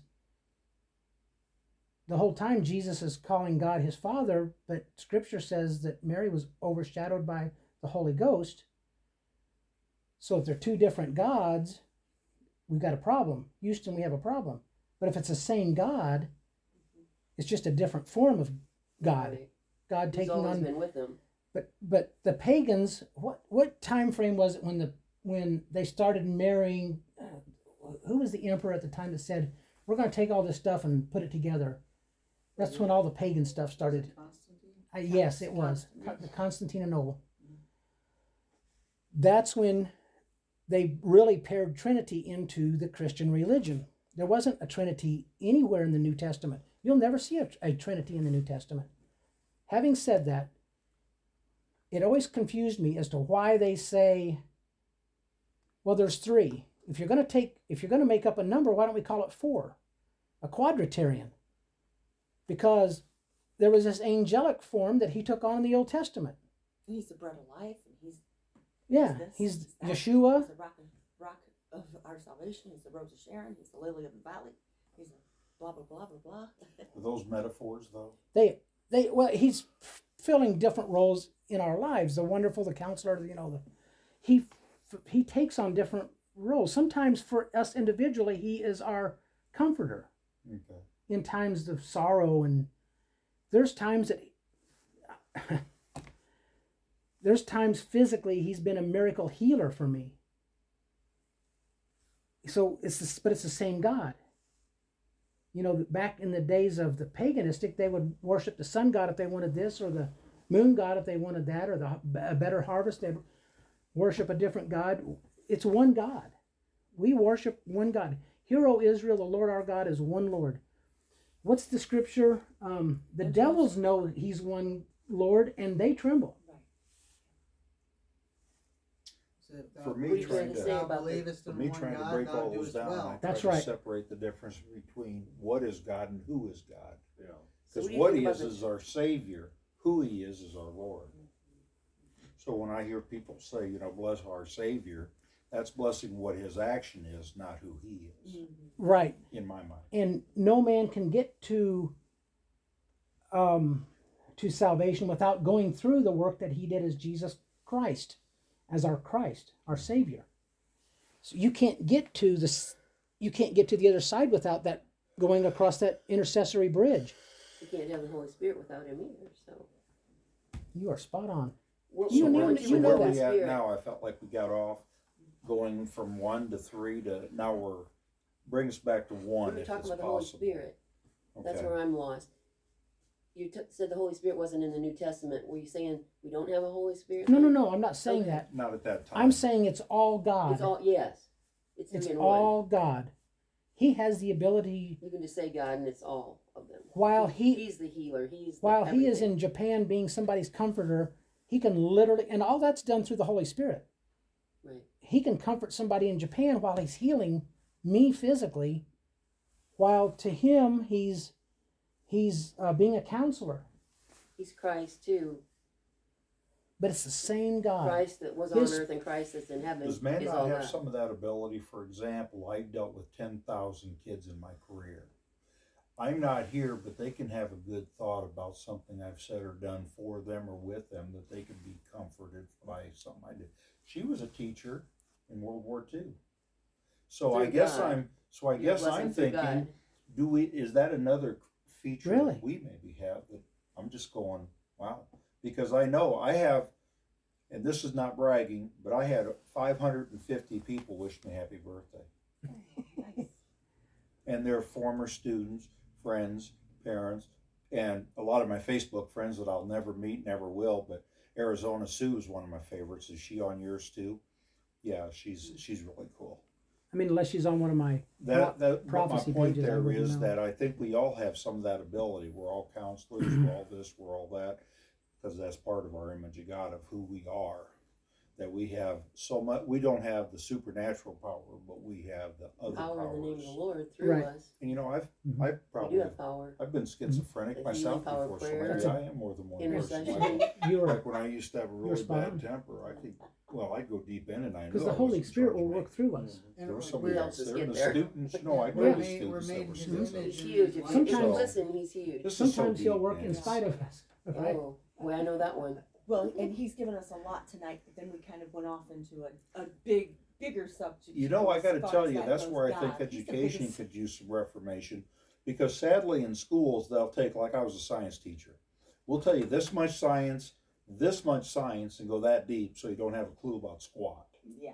When I was a teacher, I took this much science and went this deep. Yes. Yes. And because Teach I'm the why question guy, you've seen my Facebook, mm-hmm. I want to know. Mm-hmm. I want to know. Understand. Don't just...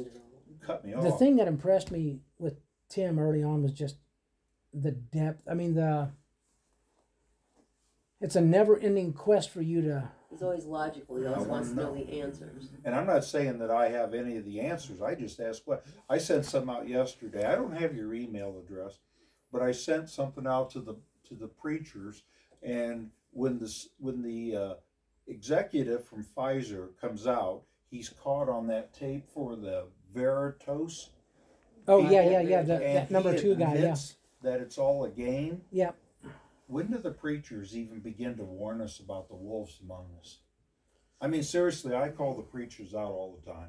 You yeah, should be on my email list. I wish it's like, dude, where are you guys at?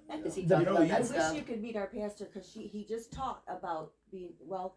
He had a visiting minister, I guess, that he didn't know he was going to teach us, but he taught on being aware of the wolves. That come and shoot. See, our preacher will say you would have liked that one, and then move on. One time I went, and this is why it, it's a it's a bad reason, but it's mine. I own it. I went to a study one time with the guy who's the head preacher. That was Will, and they and we listed ten things that are in the world. There's more than ten, but we just the quickies off the top. And I thought, good, we'll dive into each one of them. Turn the page, go on to the next thing. Didn't talk about abortion, didn't talk about lying, didn't talk about the the uh, weaponization of all the things that are going on in America. I mean, do you realize, well, you guys do, you're smarter than I am, but the D O J, the F B I, and, uh, and the C I A all went along with the media to say that, to say that Hunter Biden's thing was all Russian. Do you remember that? Did you hear that? I don't remember exactly. To that, hear what? But... To say what? What? I, I missed what you said. The I said part. that that the D O J, the C I A, and the F B I all went along with the media, which is the Democratic newspaper, oh, yeah. and they all in, covered so up the Biden thing, in. which would influence they knew that before the election from twenty twenty, oh, yeah. which was stolen from.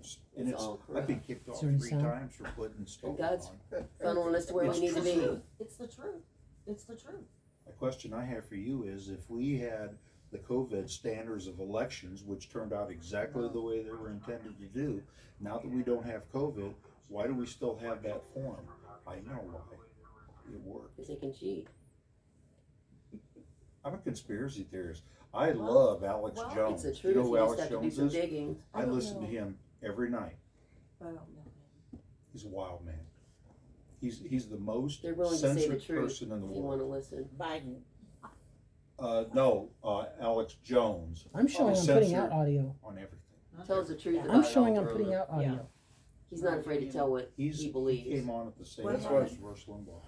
What happened? They're not getting audio on the live feed, but I'm showing I'm putting out audio. I mean, on Facebook, I'm showing I am putting out audio. I have an audio bit rate. That's what I was trying to get to when all this is. Oh, when it was chatting. Well, I, yeah, I figured you were diving going. into something. Yeah. I was trying I was to get to the prophecy views to see. You know what? If I had yeah. one of those things, would it be pro a problem? Is I take off on a wild thought, there'd be there'd be silence in the audio, and I'd lose where I'm at. So I can't really handle one of those at the same time. Yeah. Otherwise, I go off the rails easy. No, he he's, he kind of got a. You know, into you know, it was some, cool. I understood everything you said. Yeah, oh yeah, cool. He's getting into some more stuff. But on the discussion part, whatever between yeah. that, I didn't know all that, but everything you said, all pieced together. The one thing I didn't summarize, and I started on this earlier, and I apologize because I go down rabbit trails. So when Brother Baxter was talking about Jesus himself saying, "Except time be shortened." Um. What, how did, was he saying it's like a fast forward? Is That's that yeah, what I saying? didn't understand yeah. the fourth okay. one. No, well, not a fast forward. It's a. You know what? It's a speeding is. up of time, and and I'm going to explain that in just a second, but I want to I want to I want to put a timeline to what he was saying, because we've what we what we just learned by the by looking at the trumpets was the fourth trumpet, which is the speeding up of things, would have happened about the time of the New World Order. Back in eighty-nine, mm-hmm. because the fifth trumpet, in in my mind, without it, there's not a doubt in my mind That's that that war. was Saddam Hussein. No, the sixth one was a war. And he had the and smoke from the bottomless pit. Made darkness. Where, where does the, where is the oil? In the bottomless pit. Where's Satan? So that that tells us where Satan's going to be bound during the thousand year mm-hmm. millennial reign. Mm-hmm. He's going to be bound in the in the bottomless pit. Mm-hmm. Satan's going to be down below us. Okay, all right. I, now I can start putting the pieces together. Mm-hmm. But the question that I had was, because he's in, so that happened in, let's say, eighty-nine. Okay. But then you go into Matthew twenty-four, and he said, it's way down in verse twenty-two, and except those days should be shortened, there should be no flesh be saved. Mm-hmm. But for the elect's sake, those days shall be shortened. And I'm like, now, wait a minute. I know that the, I know that the instance that he's speaking of is after, immediately after, the Antichrist has revealed himself and stood in the temple, because it's talking about the in abomination the of desolation. Mm-hmm. So I'm like, wait a minute, is is he saying, and this is what I want to, to really get out there to anybody that'll hear this, be very specific when you read something prophecy. Don't just gloss over it and go with it. Stop for a minute. What exactly, a thousand percent specific, what is it pinpoint telling me? All this scripture is saying is that when the Great Tribulation happens, something about that is going to draw the ire of the Palestinian people, and they're going to start attacking the Jews that live out in, scripture calls it Judea, we call it the West Bank. And there's going to be a slaughter. and the people are going to head back into Jerusalem.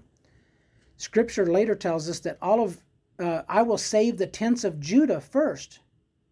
So those people that had to flee and get out of there because of the great tribulation, the um, abomination of desolation, the ones that that do make it out are going to be saved first, as far as the nation of Israel is. Last three and a half years. That'll be the very the very last of uh, yes. Last of that's that's that marks the beginning of the final three and a half years. Oh, oh that final three and a half. That marks the beginning when that abomination of desolation happens. That's the midpoint. That's Where's when things the, the really. Gentiles in if he's going to do that with it. Say again. Where's the Gentiles at then? Well, we're already save the Jews? we're already in the planet right now. It is the time of the Gentiles. Okay. Scripture in, says, in that three and a half years part I'm talking about. Well, it'll still be, that's kind of the wrapping up of the time of the Gentiles, and at the very end, he's going to turn his face back to the Jewish people because so we're at not the, in that part. We're getting close though. So, it, um, eventually, Scripture says all of Israel shall be saved, but so many are going to be killed at the Battle of Armageddon, and that's going to be localized. Understand, the Battle of Armageddon, everybody thinks it's this enormous worldwide nuclear bombs going off everywhere. It's it's crazy. It's localized to Jerusalem specifically. Um, the Valley of Jehoshaphat. What's that? Some of the Jews are going to be gone then, right? A lot of the Jews will be killed. But the ones that are left, Scripture says they'll all be saved. And how that, and scripturally, how that, how Scripture paints that picture is, one of the Jews that, so we we come back with G, with God, we come back with Jesus, and we fight the Battle of Armageddon. Probably won't take long. I forgot that. We come back with him and we fight the Battle of Armageddon after the marriage supper. At the end of everything, one of the one of the Isra- Israelis is going to look at God and go, "You are our Messiah. Where did you get the the scars in your hands?" And Scripture says, he says, um, "I got them in the house of my friends." And they understand it. two thousand years of blindness is going to peel off the Jews that are left. I wondered how they get saved if they don't know Christ. But and they're going to say, you are Jesus. And it's all... And Open. Scripture does tell us that they're blinded. Blind. Scripture says, blindness doth in part happen to the Jews until the fullness of the Gentiles be come in. Oh. Well, we're ending that Gentile age right now. We've had two thousand years of it. If we're ending it... Well, time I'm, I'm sure we all have family members that are lost. Mm-hmm. I do. And so time isn't, we don't know, but what time's going to be shorter for us than t- time in this age. Um, and, and I don't want to, and I don't want to get ahead of the, the kingdom, uh, the, you know, the whole thousand year millennial reign, how that happens. But um, so the Jews that are left at the Battle of, when the Battle of Armageddon is over, they will be saved. Scripture says all of Israel shall be saved. I wondered about that. Mm-hmm. They didn't know how they would learn of Christ, but he opens their eyes. He opens. He unblinds them. And apparently, does he do that to the Jews? Well, he's that's that's, that's the ones that he blinded. That's his chosen people. Well, that's he saves them to open their eyes, right? Well, basically. A lot of the Gentiles that have their eyes closed, it's done by themselves. The Jews. But the Jews have the same issue. Well, they have they have an issue of blindness, but it says. Um, blindness doth in part, uh, I think there's even a scripture that says that Jesus will blind them a little bit. Blindness doth in part happen to the Jews until the fullness of the Gentiles be come in. So to some extent, God's holding them off, it appears, in scripture. I could be so wrong about that interpretation that. of that. So the Jews that are killed at Armageddon, will some of those be saved and go to heaven? The ones Is that accept- he saving the ones that are going to heaven? Let me... I'll just tell you what Scripture says it takes to be saved, and they would have, in my in my opinion, I'm not the one that saves or puts anybody in damnation. I, nobody here on earth does. Jesus told Nicodemus, "You must be born of the water and of the Spirit." And remember, Nicodemus was a little confused because he goes, "How do I go back in my mother's womb? I'm sixty years old," and he says, "Marvel not that I said." You must be born again, for you must be born of the water. He just simply, for the first time, told him, you must be born again. And it confused him. He goes, you must be born of the water and of the Spirit.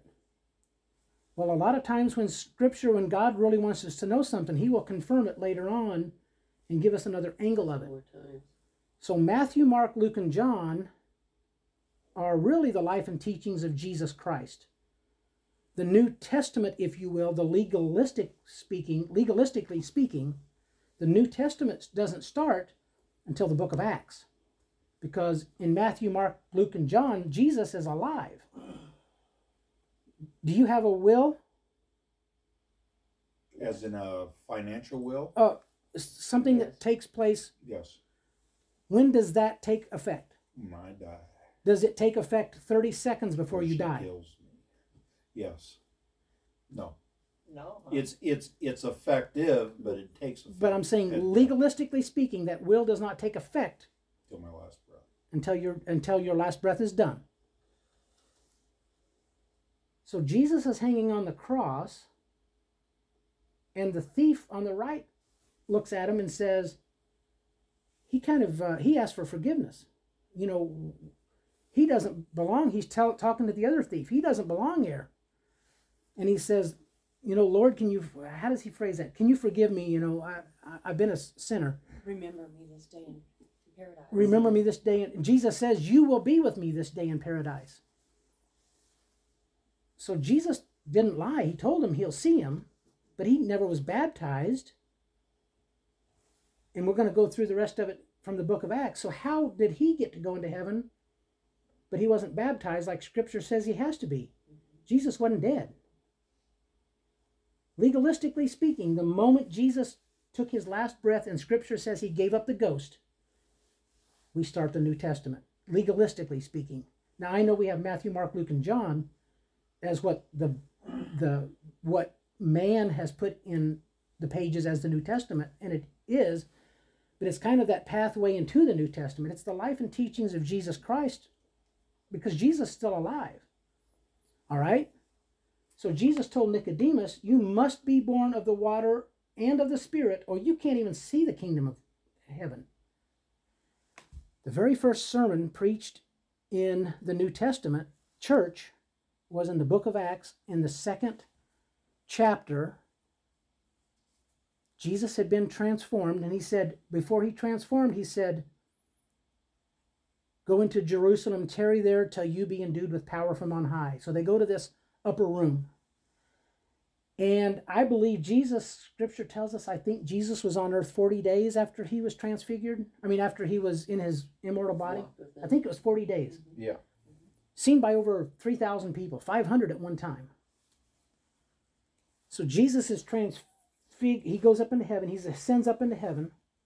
So they must have waited about ten days, because on the day of Pentecost, fifty, on the day of Pentecost is when the Holy Ghost fell, the Holy Spirit fell. But right just minutes prior to that, he, he's Peter is speaking to, what was it, three thousand people? And he's telling them what they've done. And they felt, Scripture says, they felt pricked in their hearts. And they, they realized they've killed their Messiah. So some of them got it right. Mm-hmm. And they said, oh my goodness, what what must we do to be saved? What shall we do to be saved? And well, right before Jesus was transfigured up into heaven, he goes, he hands Peter the keys to the kingdom. And Peter goes, oh yeah, the keys. He says, and you'll see how it lines up with what, was it in mm, John that Jesus was talking to Nicodemus? Was it John? Uh, I'm not quite sure. It's either Matthew or John. Oh, okay, the book, yeah. And he, so the, the same plan of salvation that, that Jesus gave Nicodemus, now we're going to see it in Acts again. And in Acts two, Peter says, they say, what must we do to be saved? And he says, repent, every one of you, be baptized in the name of Jesus Christ for the remission of your sins, and you shall be filled with the Holy Ghost. So there's your salvation plan. So it's a long way around to answer the question, will any of the Jews in between be saved? We know that there have been some that have converted. Right. Um, but they have to go through that salvation plan. If well, when he opens his eyes, then that will take place. So the baptism only became effective after he died. Well, right, because before he died, they were doing some baptisms, but they were baptizing in the name of repentance. And you have to be baptized through Jesus But after. you but and Scripture says when Holy we are Jesus. baptized, we are baptized into his death. So, so we're, if you are baptized, so he took on our sins. Correct. Is what that means, because he he saved us it says, from our sins. It says for the remission of sins. Right. Well, rem, remission means to, you'll get a Take credit away. card bill every month that says please remit by the fifteenth. So and so. That means please send payment. Well, he he paid our sin bill when when we get baptized in Jesus' name. That pays our sin bill. And once we're filled with the Holy Ghost, it's sort of like, you know, the same God that gives gives us the Holy Ghost is the same God that made our mortal body. And we have this flesh. blood, you know, uh, the blood that goes through our veins cleanses our bodies, takes out impurities. And, of course, sometimes I eat too many Twinkies and it can't keep up. But but it takes the impure, our bloodstream is what cleanses us. And it's a continual cleanseth. It cleanseth us. Same thing once we are filled with the Holy Ghost. He will continually cleanse us from our sins. Yes, we need to continue. We need to repent when we know we do something wrong. But when we're filled with his Spirit, it's a it says it cleanseth us. It's a continual clean. Also the sacrament, like when we take sacraments and we repent.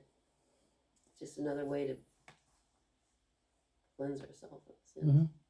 Some churches give the sacrament to everybody, bread and water, wine, water, whatever. Mm-hmm. And some tell you not to do it if you don't have things right. Correct. But Scripture tells you that. Scripture says that. It, it says that, but I guess thinking as a sinner, you're never right.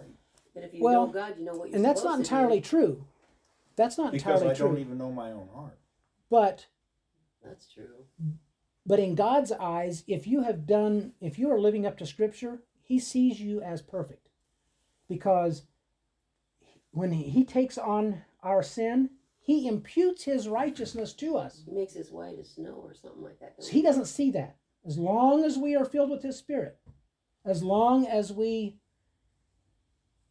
continue to do our best to do God's will. Now, if we ever step back and go, you know what, God, I got this. I can handle this. Now, scripturally, you've taken yourself out from underneath his wing and out from his salvation. So Scripture will tell you that no man can take you out of his hand, but you can take yourself out of his hand.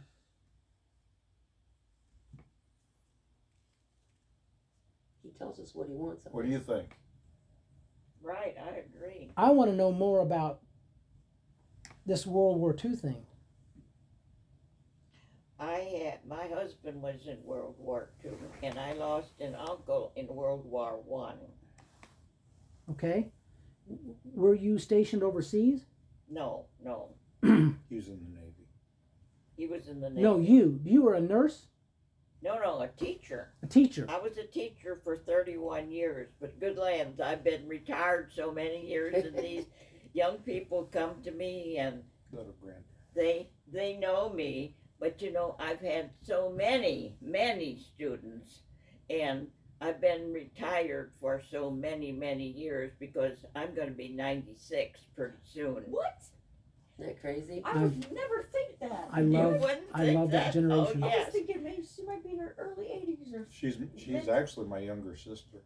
Oh, yes, uh-huh. I drink the wine. I would never have thought and, that. But see, with being retired so long and having so many different My students, goodness. I primarily taught uh, second grade.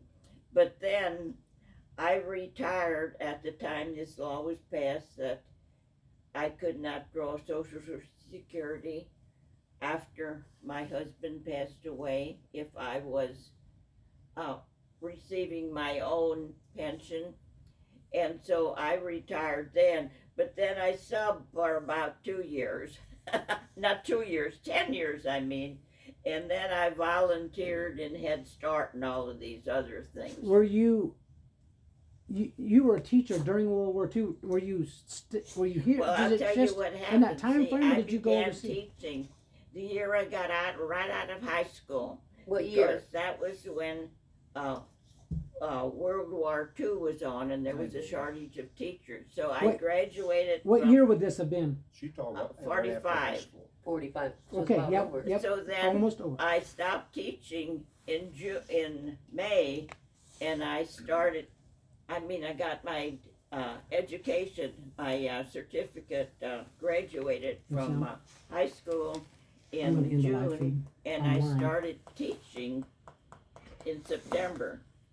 But then I went to summer school for golly, long, long time, and I did a lot of extension courses, and I would have my master's degree, but I was too silly. I didn't want to have to take that thesis, so I had enough hours, but I, I have a bachelor's, but I don't have my master's. Yeah. Where, you know, if you said you had a high school wow. diploma today and start teaching high school, that'd have a different meaning.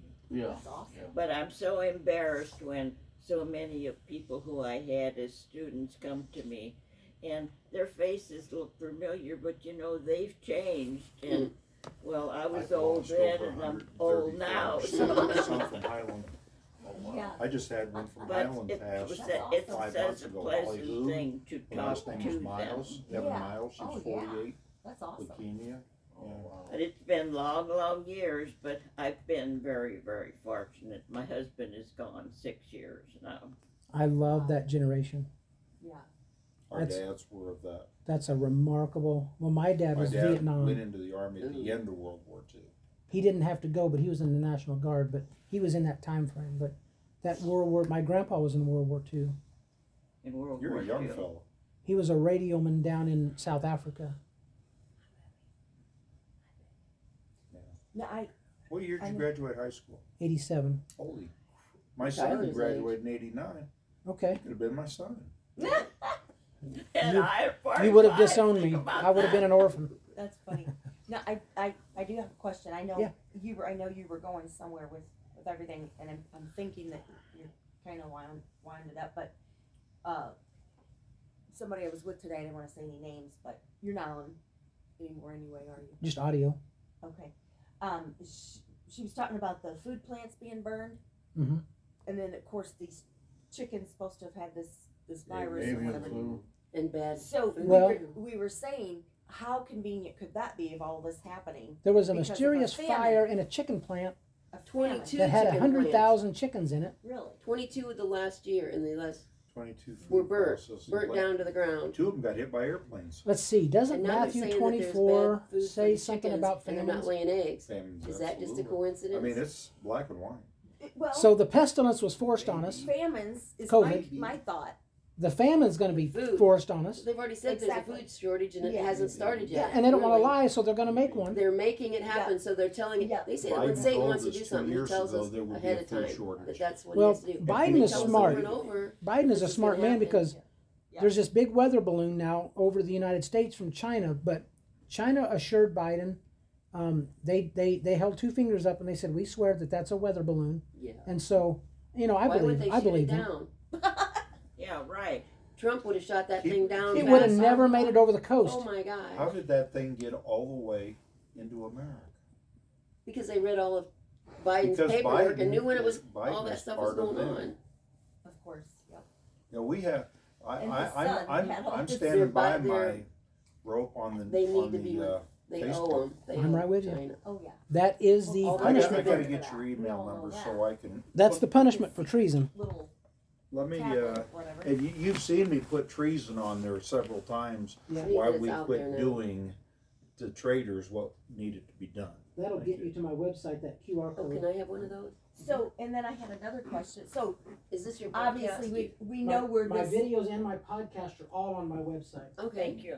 Once they hit YouTube, so they now automatically I want hit... to know, can I have you one said uh, I can my son? see your programs on uh, YouTube.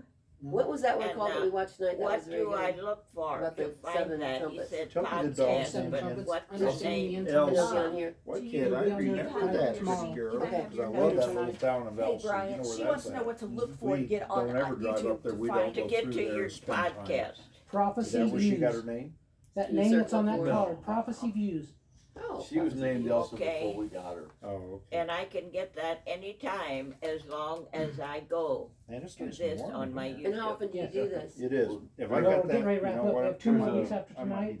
So next week there'll be another one. That's right there, and it goes up underneath the couch. Yeah. Uh, one more thing I wanted to mention, right? Well, a couple.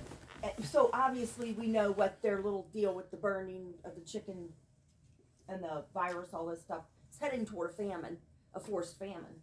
But also, um, oh, I think I already said, taking the troops out of out of Iraq kind of, I don't know, kind of makes me think that either that was the hand of God or because... Let me let me answer the other half of that question, if you will. Before, okay.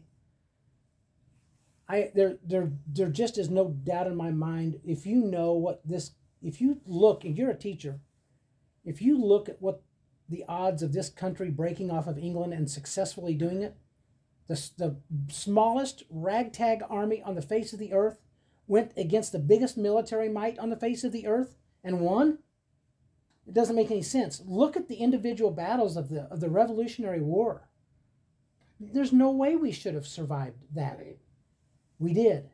Um, we get into the C- Civil War, and that helped shape this country and, and God correcting this country. Having said that, yes, I believe God is doing a few things to favor this nation, but at the same time,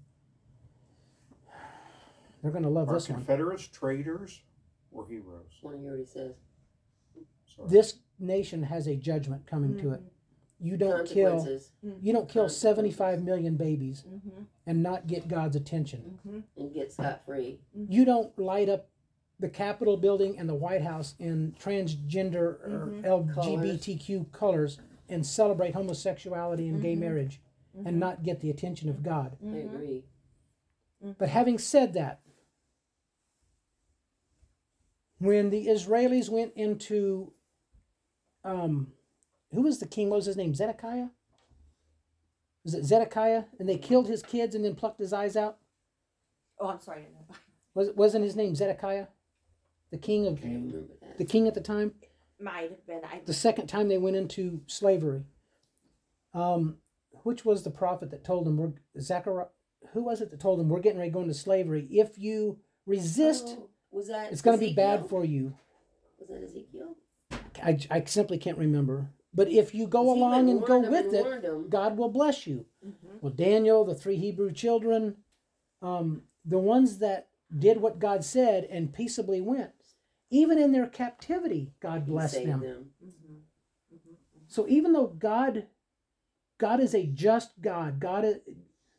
Everybody thinks God is the God of mercy and love and kumbaya mm-hmm. and oh, it's, it's like it's like the Oprah show. Oh, you get a car and you get a car and you get a car. Let me bad. tell you what, that same God that has a lot of mercy is the same one that shut the door of the ark and let one year one day old babies drown.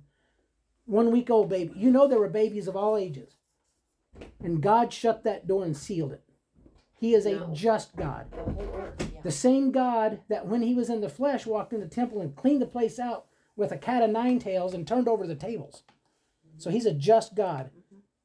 He says there are, there, are, there are aspects of this nation that has a judgment coming to it. Mm-hmm. The best thing we can do as individuals and as the church is to just draw close and he will bless us. Now, I have a silly question to ask you, and it's very immature. And I'm, you're so much more informed in all of this know, than right? I am. Mm-mm, I don't. But uh, the uh, uh, criminal who was sitting next to, who was uh, be, going to be crucified next to Jesus, uh, he said uh, he was a sinner and he had not been baptized. Well, then, how did he? Then Jesus said he would enter the, he would sit on his. And the answer to that is because. Legalistically speaking, at that moment in time, we were still in the Old Testament. Yeah. The new test, the new will of God does not take effect. Your will and your will and testament does not take effect until you die. So then, was he baptized by water and the Spirit after he was? He wouldn't have needed to be.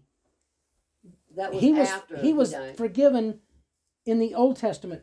Version oh, okay. because he confessed okay. to the high priest. priest Jesus you can't get any higher priest, and he confessed okay. and and God, that's when Jesus said he could be in heaven with him.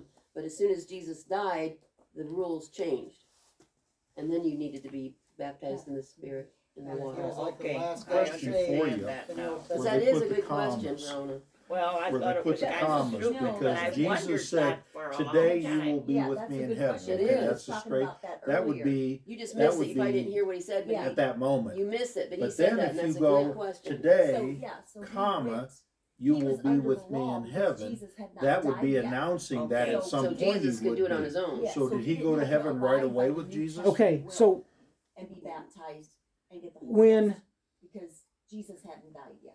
Oh, so I understand that. Um, because they were getting ready to enter into what they call a high day, a high, understand how that works. Yeah, a high Sabbath. The week of the Passover, there's two Sabbaths. A high Sabbath. That's how.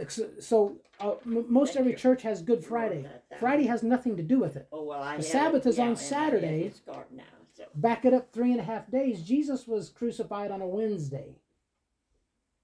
So, because he spent three days in the grave. On Saturday? Right. The reason that, so the Romans are the ones that actually put him to death, but at the behest of the Jews. At the end of that day, Jesus had been through so much. All three of them on the cross had been through so much.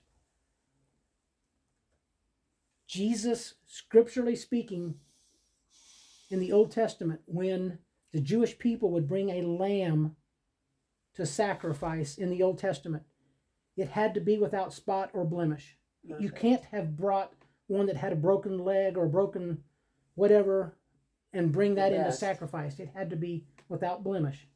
You're one of the best. Jesus Christ is the Lamb of God that takes away the sin of the world. He had to be without spot or blemish. He could not have a broken bone. I think Scripture said he would not have he a broken bone. He would not have a broken bone. Mm-hmm. So the Roman soldiers, not, that knowing... Not, that was not traditional for a Roman crucifixion. Right. Their legs got broken. Mm-hmm. Correct. When, because this was a high Sabbath, they had to finish that early. And a lot of the times, these people That's hanging on the cross would be kind of on the brink of death and just hanging there and barely hanging on. And the Roman soldiers would take that big, heavy spear... and they would crack the leg, and a lot of times that would send that person over the brink, and they would die, go ahead and die. When they came to Jesus first, or when they came to Jesus, he was dead. And just to make sure, they pierced him, which is Scripture. Mm-hmm. They said they would. Scripture said he that he would be. Pierced. Blood and water came out. They didn't need to break his leg. They couldn't break his legs. Scripture said they can't, so they didn't. Well, they didn't know that, but... it fulfills Scripture. So Jesus Christ was the perfect Lamb of God that takes away the sin of the world. He had no broken bones. The other two on either That's side, so he died first. He died early. So now this guy that had just confessed, he's good to go, you will be with me today in paradise, breaks his leg. He now goes over the top and he dies. So Jesus did end up dying first, but at the moment they were talking, they were both alive. The second that Jesus, Scripture says he gave up the ghost. As soon as Jesus gave up the ghost, New Testament. But that guy was already forgiven. And as Jewish people, all of this sacrificing they did, they were paying their sins forward one year. And one year for, for what? So if that guy would have died before Jesus, then he wouldn't have made it to heaven because he wouldn't have been baptized. Well, no. Because he... asked for forgiveness before you entered the New Testament. He was clean. He confessed. Okay. He didn't really live anymore. He, what was he going to go do? Rob a bank? He's mm-hmm. hanging on a cross. In the old days, I used to try to come up with gotcha questions, but the preacher, that's my good friend in Waterloo, there are no gotcha questions. There are just questions. Well, the the the problem is that's created some confusion in churches, and they go, well, I also see in Romans it says all you have to do is believe and you're saved. So just believe, just just believe, or pray the pray the believe. sinner's prayer, prayer of repentance. That's not Scripture. In the book of Romans, when he's talking about all you have to do is believe and you'll be saved, he's already talking to a church that's already been baptized in Jesus' name, filled with the Holy Ghost. So just continue believing in Jesus and do what he is guiding you to do in your life. And keep yourself under the salvation, keep yourself full of the Holy Spirit, you'll be saved. But in order to get to salvation, it's exactly what he told, unless he was lying to Nicodemus, and I highly doubt that, The same thing he told Nicodemus is the same thing Peter told to the, the crowd of three thousand. You must be born of the water and the Spirit, baptized in Jesus' name, filled with the Holy Ghost. Of course, repent first. So this guy was repented, and because of that repentance to the high priest, at that moment he was forgiven. It wasn't long after that, just a few hours probably, he died. So he didn't have time to go out and sin. He had paid his sin. The Old Testament, all of these sacrifices, year after year after year, day after day after day, they were paying their sins forward a year until it got to the cross. So they were pushing, rolling their sins forward a year to the cross. But so we're in the New Testament. We go through the plan of salvation. We put our sins back on the cross. But depends on when he died. But the legal, but the legal question to the thief on the cross was, he asked for forgiveness under the Old Testament, because it was still the Old Testament.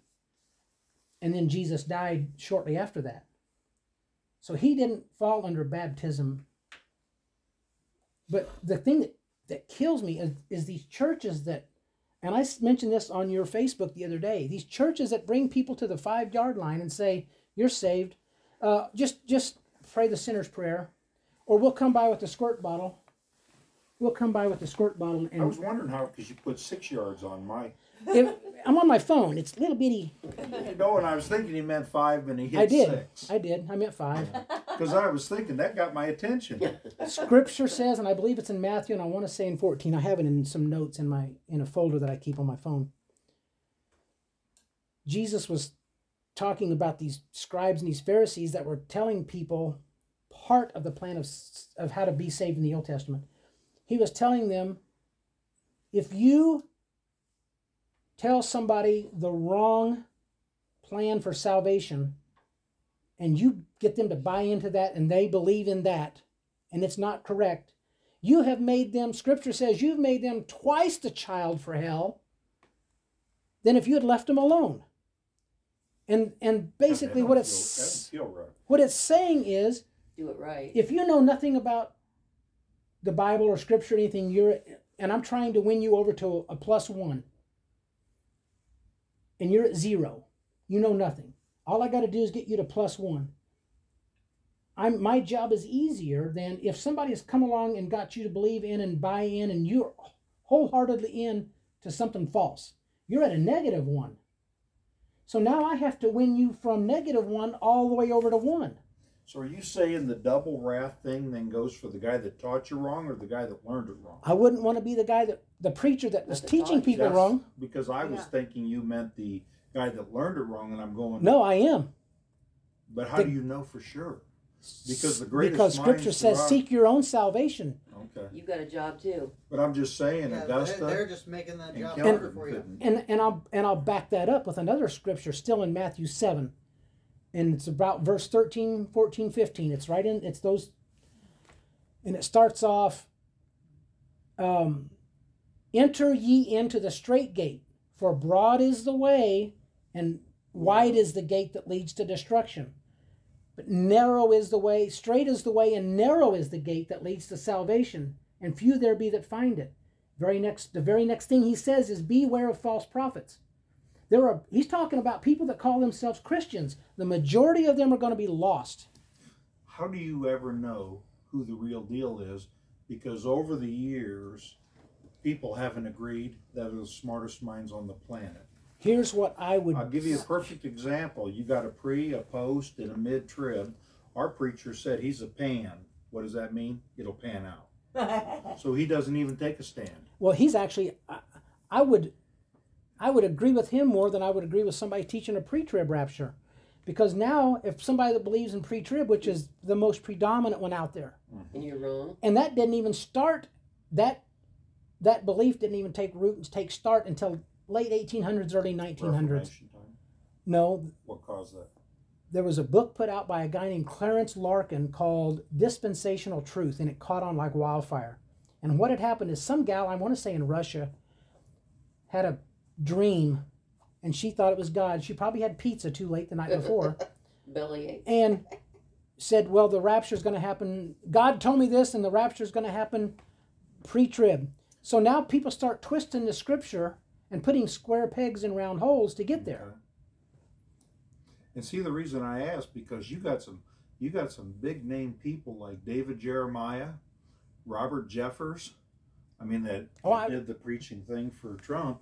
Yeah. I mean, so I, I'll be I'll be real frank with you. I, I guess I don't care what it is, well, because and, I'm going to be here anyway. And and what and you're when it is, it is. And what you're saying, like like you just said about this other preacher that you talked about that said I'm a I'm a pan. I would agree with him more than a lot of these others, because at least you're open to the possibility that we're going to be here. If you're open to that possibility, you're going to understand the urgency of the time, and you're not going to be gearing up to be taken out. Well, I don't need to worry about it because I'm not going to be here. Yeah. Well, that may not be the case, and my what I will teach you, it is not the case. There's too much scripture otherwise. So we're going to be here. Let's gear up for it. Let's gear up be for ready. battle. He tells us so. And you're the ready. type of person that would gear up for that. So my question would be, wouldn't it be more important to know how to be ready and to be saved more than when he's coming? Because and that's what we talked about the other night. It all may unfold just like bang, bang, bang, bang, right, yep. all at the same well, time. If you die in a car wreck on the way home, you just became pre-trib anyways. What difference does it make? So the main thing is, and I won't teach a prophecy series without teaching salvation. Because what does it matter? If you're not saved, or if you think, well, I'm going to wait until the last minute. Some people actually think that. I'm going to wait until I know it's right at the last time. I'm going to I'm going to go get him, and I'm going to party hard, but I'll come in sliding into home base. Well, you may get killed in a car wreck. You may die of a, a Pokemon in your arm. God knows you were thinking, though, that you're saving yourself to that minute. He knows you already know the answers. Yeah, right, right. You may have a you may have a you may have a balloon from China following you. You know what? You know what's going to happen. I had an idea today. God talked to me. This is just me talking to myself. I, I do want to answer I, the I spend, uh, E equals M C squared thing. Um, Go ahead. I got a thought on that one, too. Um, Einstein was put here because God wanted him to reveal something at that time, which we're still trying to understand. Mm-hmm.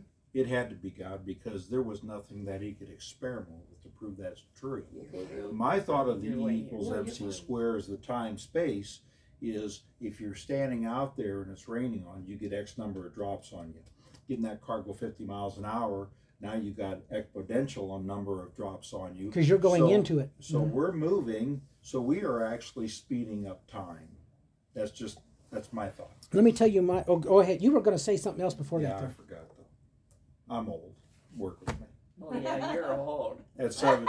Um, here's the best way that I will put, here's the best way that from my understanding, how to explain the the theory of relativity. How you can speed up time and still do the four-minute mile. If I, and I'm not a I'm not a sports guy, so don't think I'm actually going to do this, but if you and I were to go outside and play catch, and I threw a ball at you sixty miles an hour, somebody was standing back there clocking it, sixty miles an hour. That ball's going sixty miles an hour. He's it's it's coming to him at sixty miles an hour. Now take that pitcher and catcher and put them on a flatbed truck that's going sixty miles an hour. The guy with the radar gun, put him in the ditch. So here we come down the road, and about the time we get within range of that guy with the radar gun, I throw the ball to you. How fast that ball's now going to him? That ball's going one hundred twenty. Right. Now, is it going zero if you go if he's in the back position? I switch positions. Me and you are time that we have here on Earth. Me and you playing catch. That resembles time running a four-minute mile, whatever. Now I'm going to speed up all of time. I'm going to speed up time. Okay. The flatbed truck is time, and you guys are on it. So don't, I'm not going to throw you a seventy mile an hour fastball. I'm going to speed up the truck. So now the truck is going eighty. And I throw that same sixty mile an hour fastball to you. The guy in the ditch is clocking it at one forty. The truck sped up. Our ball throwing did not. You didn't notice anything. You didn't notice it. Just tonight at the restaurant, the lady said, everybody's moving faster seemingly tonight. I get that I think a lot. What she realizes is that everybody's moving faster all the time. Mm-hmm. Mm-hmm. We are ex- we've cursed ourselves. I love having you here. I enjoy being here. Well, I'm gonna. I love your generation. I have so much respect for your generation. You have seen so much change. Oh, have I? Mm-hmm. You and I have it's seen an, the birth of the fax machine. What? Probably serious. Not for the better. And then no, from there on in, te- technology. From there on in, technology. So I remember, and this was in the eighties, I would say, when they started becoming more common. I can now send a letter from New York to California like that because I can fax it. And to now, and so did, the, and they said, well, that's gonna that's gonna make everybody's life easier. And then the nineties came along, computers came in. This is gonna make everybody's life easier. two thousands come in, everybody easier. Gets cell phones, and then two thousand ten, everybody gets smartphones. We're gonna make your life easier. All we have done is said, I'm going to demand more of you in a day's time. Mm-hmm. And that is my whole problem now. It's very difficult for me because this new technology is almost more than I can understand. And, and well, I do have the internet, and I try to keep my mind active, but this new technology is but, almost more than I can handle. But now, is it, yes, is it, it a is blessing more. Or is it a curse? This is, I would say it's a curse. I would say it's both. It could be both. Yeah, it's a combination. Because each time we get a new piece of technology, it does make our life better. And for a short period of time, but then we fill up that bucket, keeping it filled. Yes, we've never we've never advanced and said that's good. So if you look at it on a spiritual level, spirits being good spirits, bad spirits, now we are distracted from things that are important. Mm-hmm. I'm at my kids' game, but I'm doing this the whole time. Mm-hmm. We've lost sight of what's important. Mm-hmm. Is that a good spirit or a bad spirit? And that's the whole problem now with the whole younger generation. How many of them are going to church services anymore? Mm-hmm. Did I put this on your timeline? That was part of the COVID game. Oh, yeah. one hundred percent. Destroyed, destroyed churches. They're definitely against church. Oh, the, yeah. the oh, people that right. I see. Because we were yeah. bad. The yeah. number of yeah. people yeah. online that say, I I want things to change. They're, everything's getting out of hand. I want things to go back to the way they were. We got to get back to the, the right type of, you know, we got to get back to godly things or whatever. If the amount of people that I saw online that said, we need to get back to God, if they were serious about it, when I left here on Sunday morning to go to church, I'd be fighting traffic to get there. The roads are wide open. Ain't nobody paying attention to what they're saying. You You're saying it, but church. You're not doing it. That's yeah. right. thirty-two percent of the people surveyed have not returned to church. Our church, right. our church is one of them. And when I go to my church services, which no, I do no, regularly, you don't see our, young, young people. I don't Our know a lot of the people five. Because it's we the great-grandparents that are there. Yeah, but we we have no middle. Because Tim's money. They have Tim's money. Yeah. The other day I went, I, I'm seventy years old and I was with the youngest mowers. Yeah. I may have been the youngest one. Some are eighty. Because we Kids have no middle help. Group. And the middle group of a few that we have don't do anything. That's pretty sad. And we have no young ones at all. That's a dead church. It's dead. It's five years They just out. Haven't put the dirt on it yet. Yeah. You know, I suggested that someday they change that over, and uh, the the preacher that helped build that church been there for a long time, still goes in, and the preacher before him that originally planted the Presbyterian church, and I said, I said you need to be, because I asked the preacher who's forty some years old, I asked him the other day, and they never get back to me on stuff because they don't want him to commit. You know, they don't have they have no scars and no blood because they they're never over the target. You know, they're dropping bombs in the ocean. And I asked Scripture. Him, I said, Can you do a search? I said, what are you going to do with, what are you going to do with the church in five years from now? Because it will be dead. What did he say? I went the other day. What did he say? Huh? What did he say? Never answered. And the other day when I was at church, I looked in there, there were six wheelchairs or buggies that people riding. Is Look up, quote this scripture. I think it's Revelation twenty. Come out of her, my people. We have, it's a It yeah. really is. Yeah. We have more it's widows sad. Now. There. It's sad. It's sad. And I'm I'm not saying there's anything wrong with the church that has just older people. That in itself is not bad. It's what is it the church is doing or not doing? It's got to be not doing. Okay. It's what they're not doing. Okay. They're not attracting. So churches that, if if if you even feel like your church is in that, when, when I talked in Matthew seven, thirteen, fourteen, fifteen about the majority of people that consider themselves Christians are lost. They are not going to make heaven. That's scripture. That's Matthew seven, thirteen, fourteen, fifteen. Enter ye into the straight gate. Beware of false prophets. What is scripture then stated? Is it Revelation twenty? It's eighteen. But eighteen. It's, I couldn't remember verse, if it's eighteen or twenty. Verse four, but... Well, I don't need it. I just wanted to tell him where it was to oh. find it. Revelation eighteen. That guy's good. He is. That's my right hand right there. I'm bad for a young fellow. Revelation eighteen tells you what to do with the church that isn't doing right. It says, come out of her, my people. It doesn't say attend more board meetings or or right. go to your pastor's house. And no, I'm not, I'm not saying there's anything wrong with putting up suggestions. But if a church isn't going to go where with a Book be? Of Acts type church, what they if, if you want to know what your church ought to be doing, go to the Book of Acts. That was the very first account of the New Testament church. And how to have a church. Our church is the perfect example of you went to church in about eighteen thirty. We have everything but a pulpit thumper. Mm. Um, and I wish we had a little bit of that because I don't, you know, there's some... There's nothing some wrong of, with that sometimes. Some of our preachers, I swear, you know, they... Uh, well, re they're re about as... Revelation eighteen says, come out of her, my people, lest you be partakers of, of her sins and receivers of her plagues. Well, and, I don't want to be that guy. They're good people. They're great people. I love our preacher people.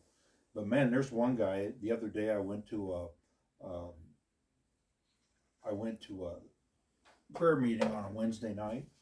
And it was just a straight prayer meeting. And they had us close our eyes, I swear to God, for about an hour and a half. You know how hard that was for an A D H D kid? I can't tell you can't how many times it. I about fell off the chair. You close your eyes for how long? Um, about an hour and a half. He can't do it. Oh. For what? Um, he can't do it five minutes. Prayer. Prayer oh. meeting. It was all prayer. It's like, oh my.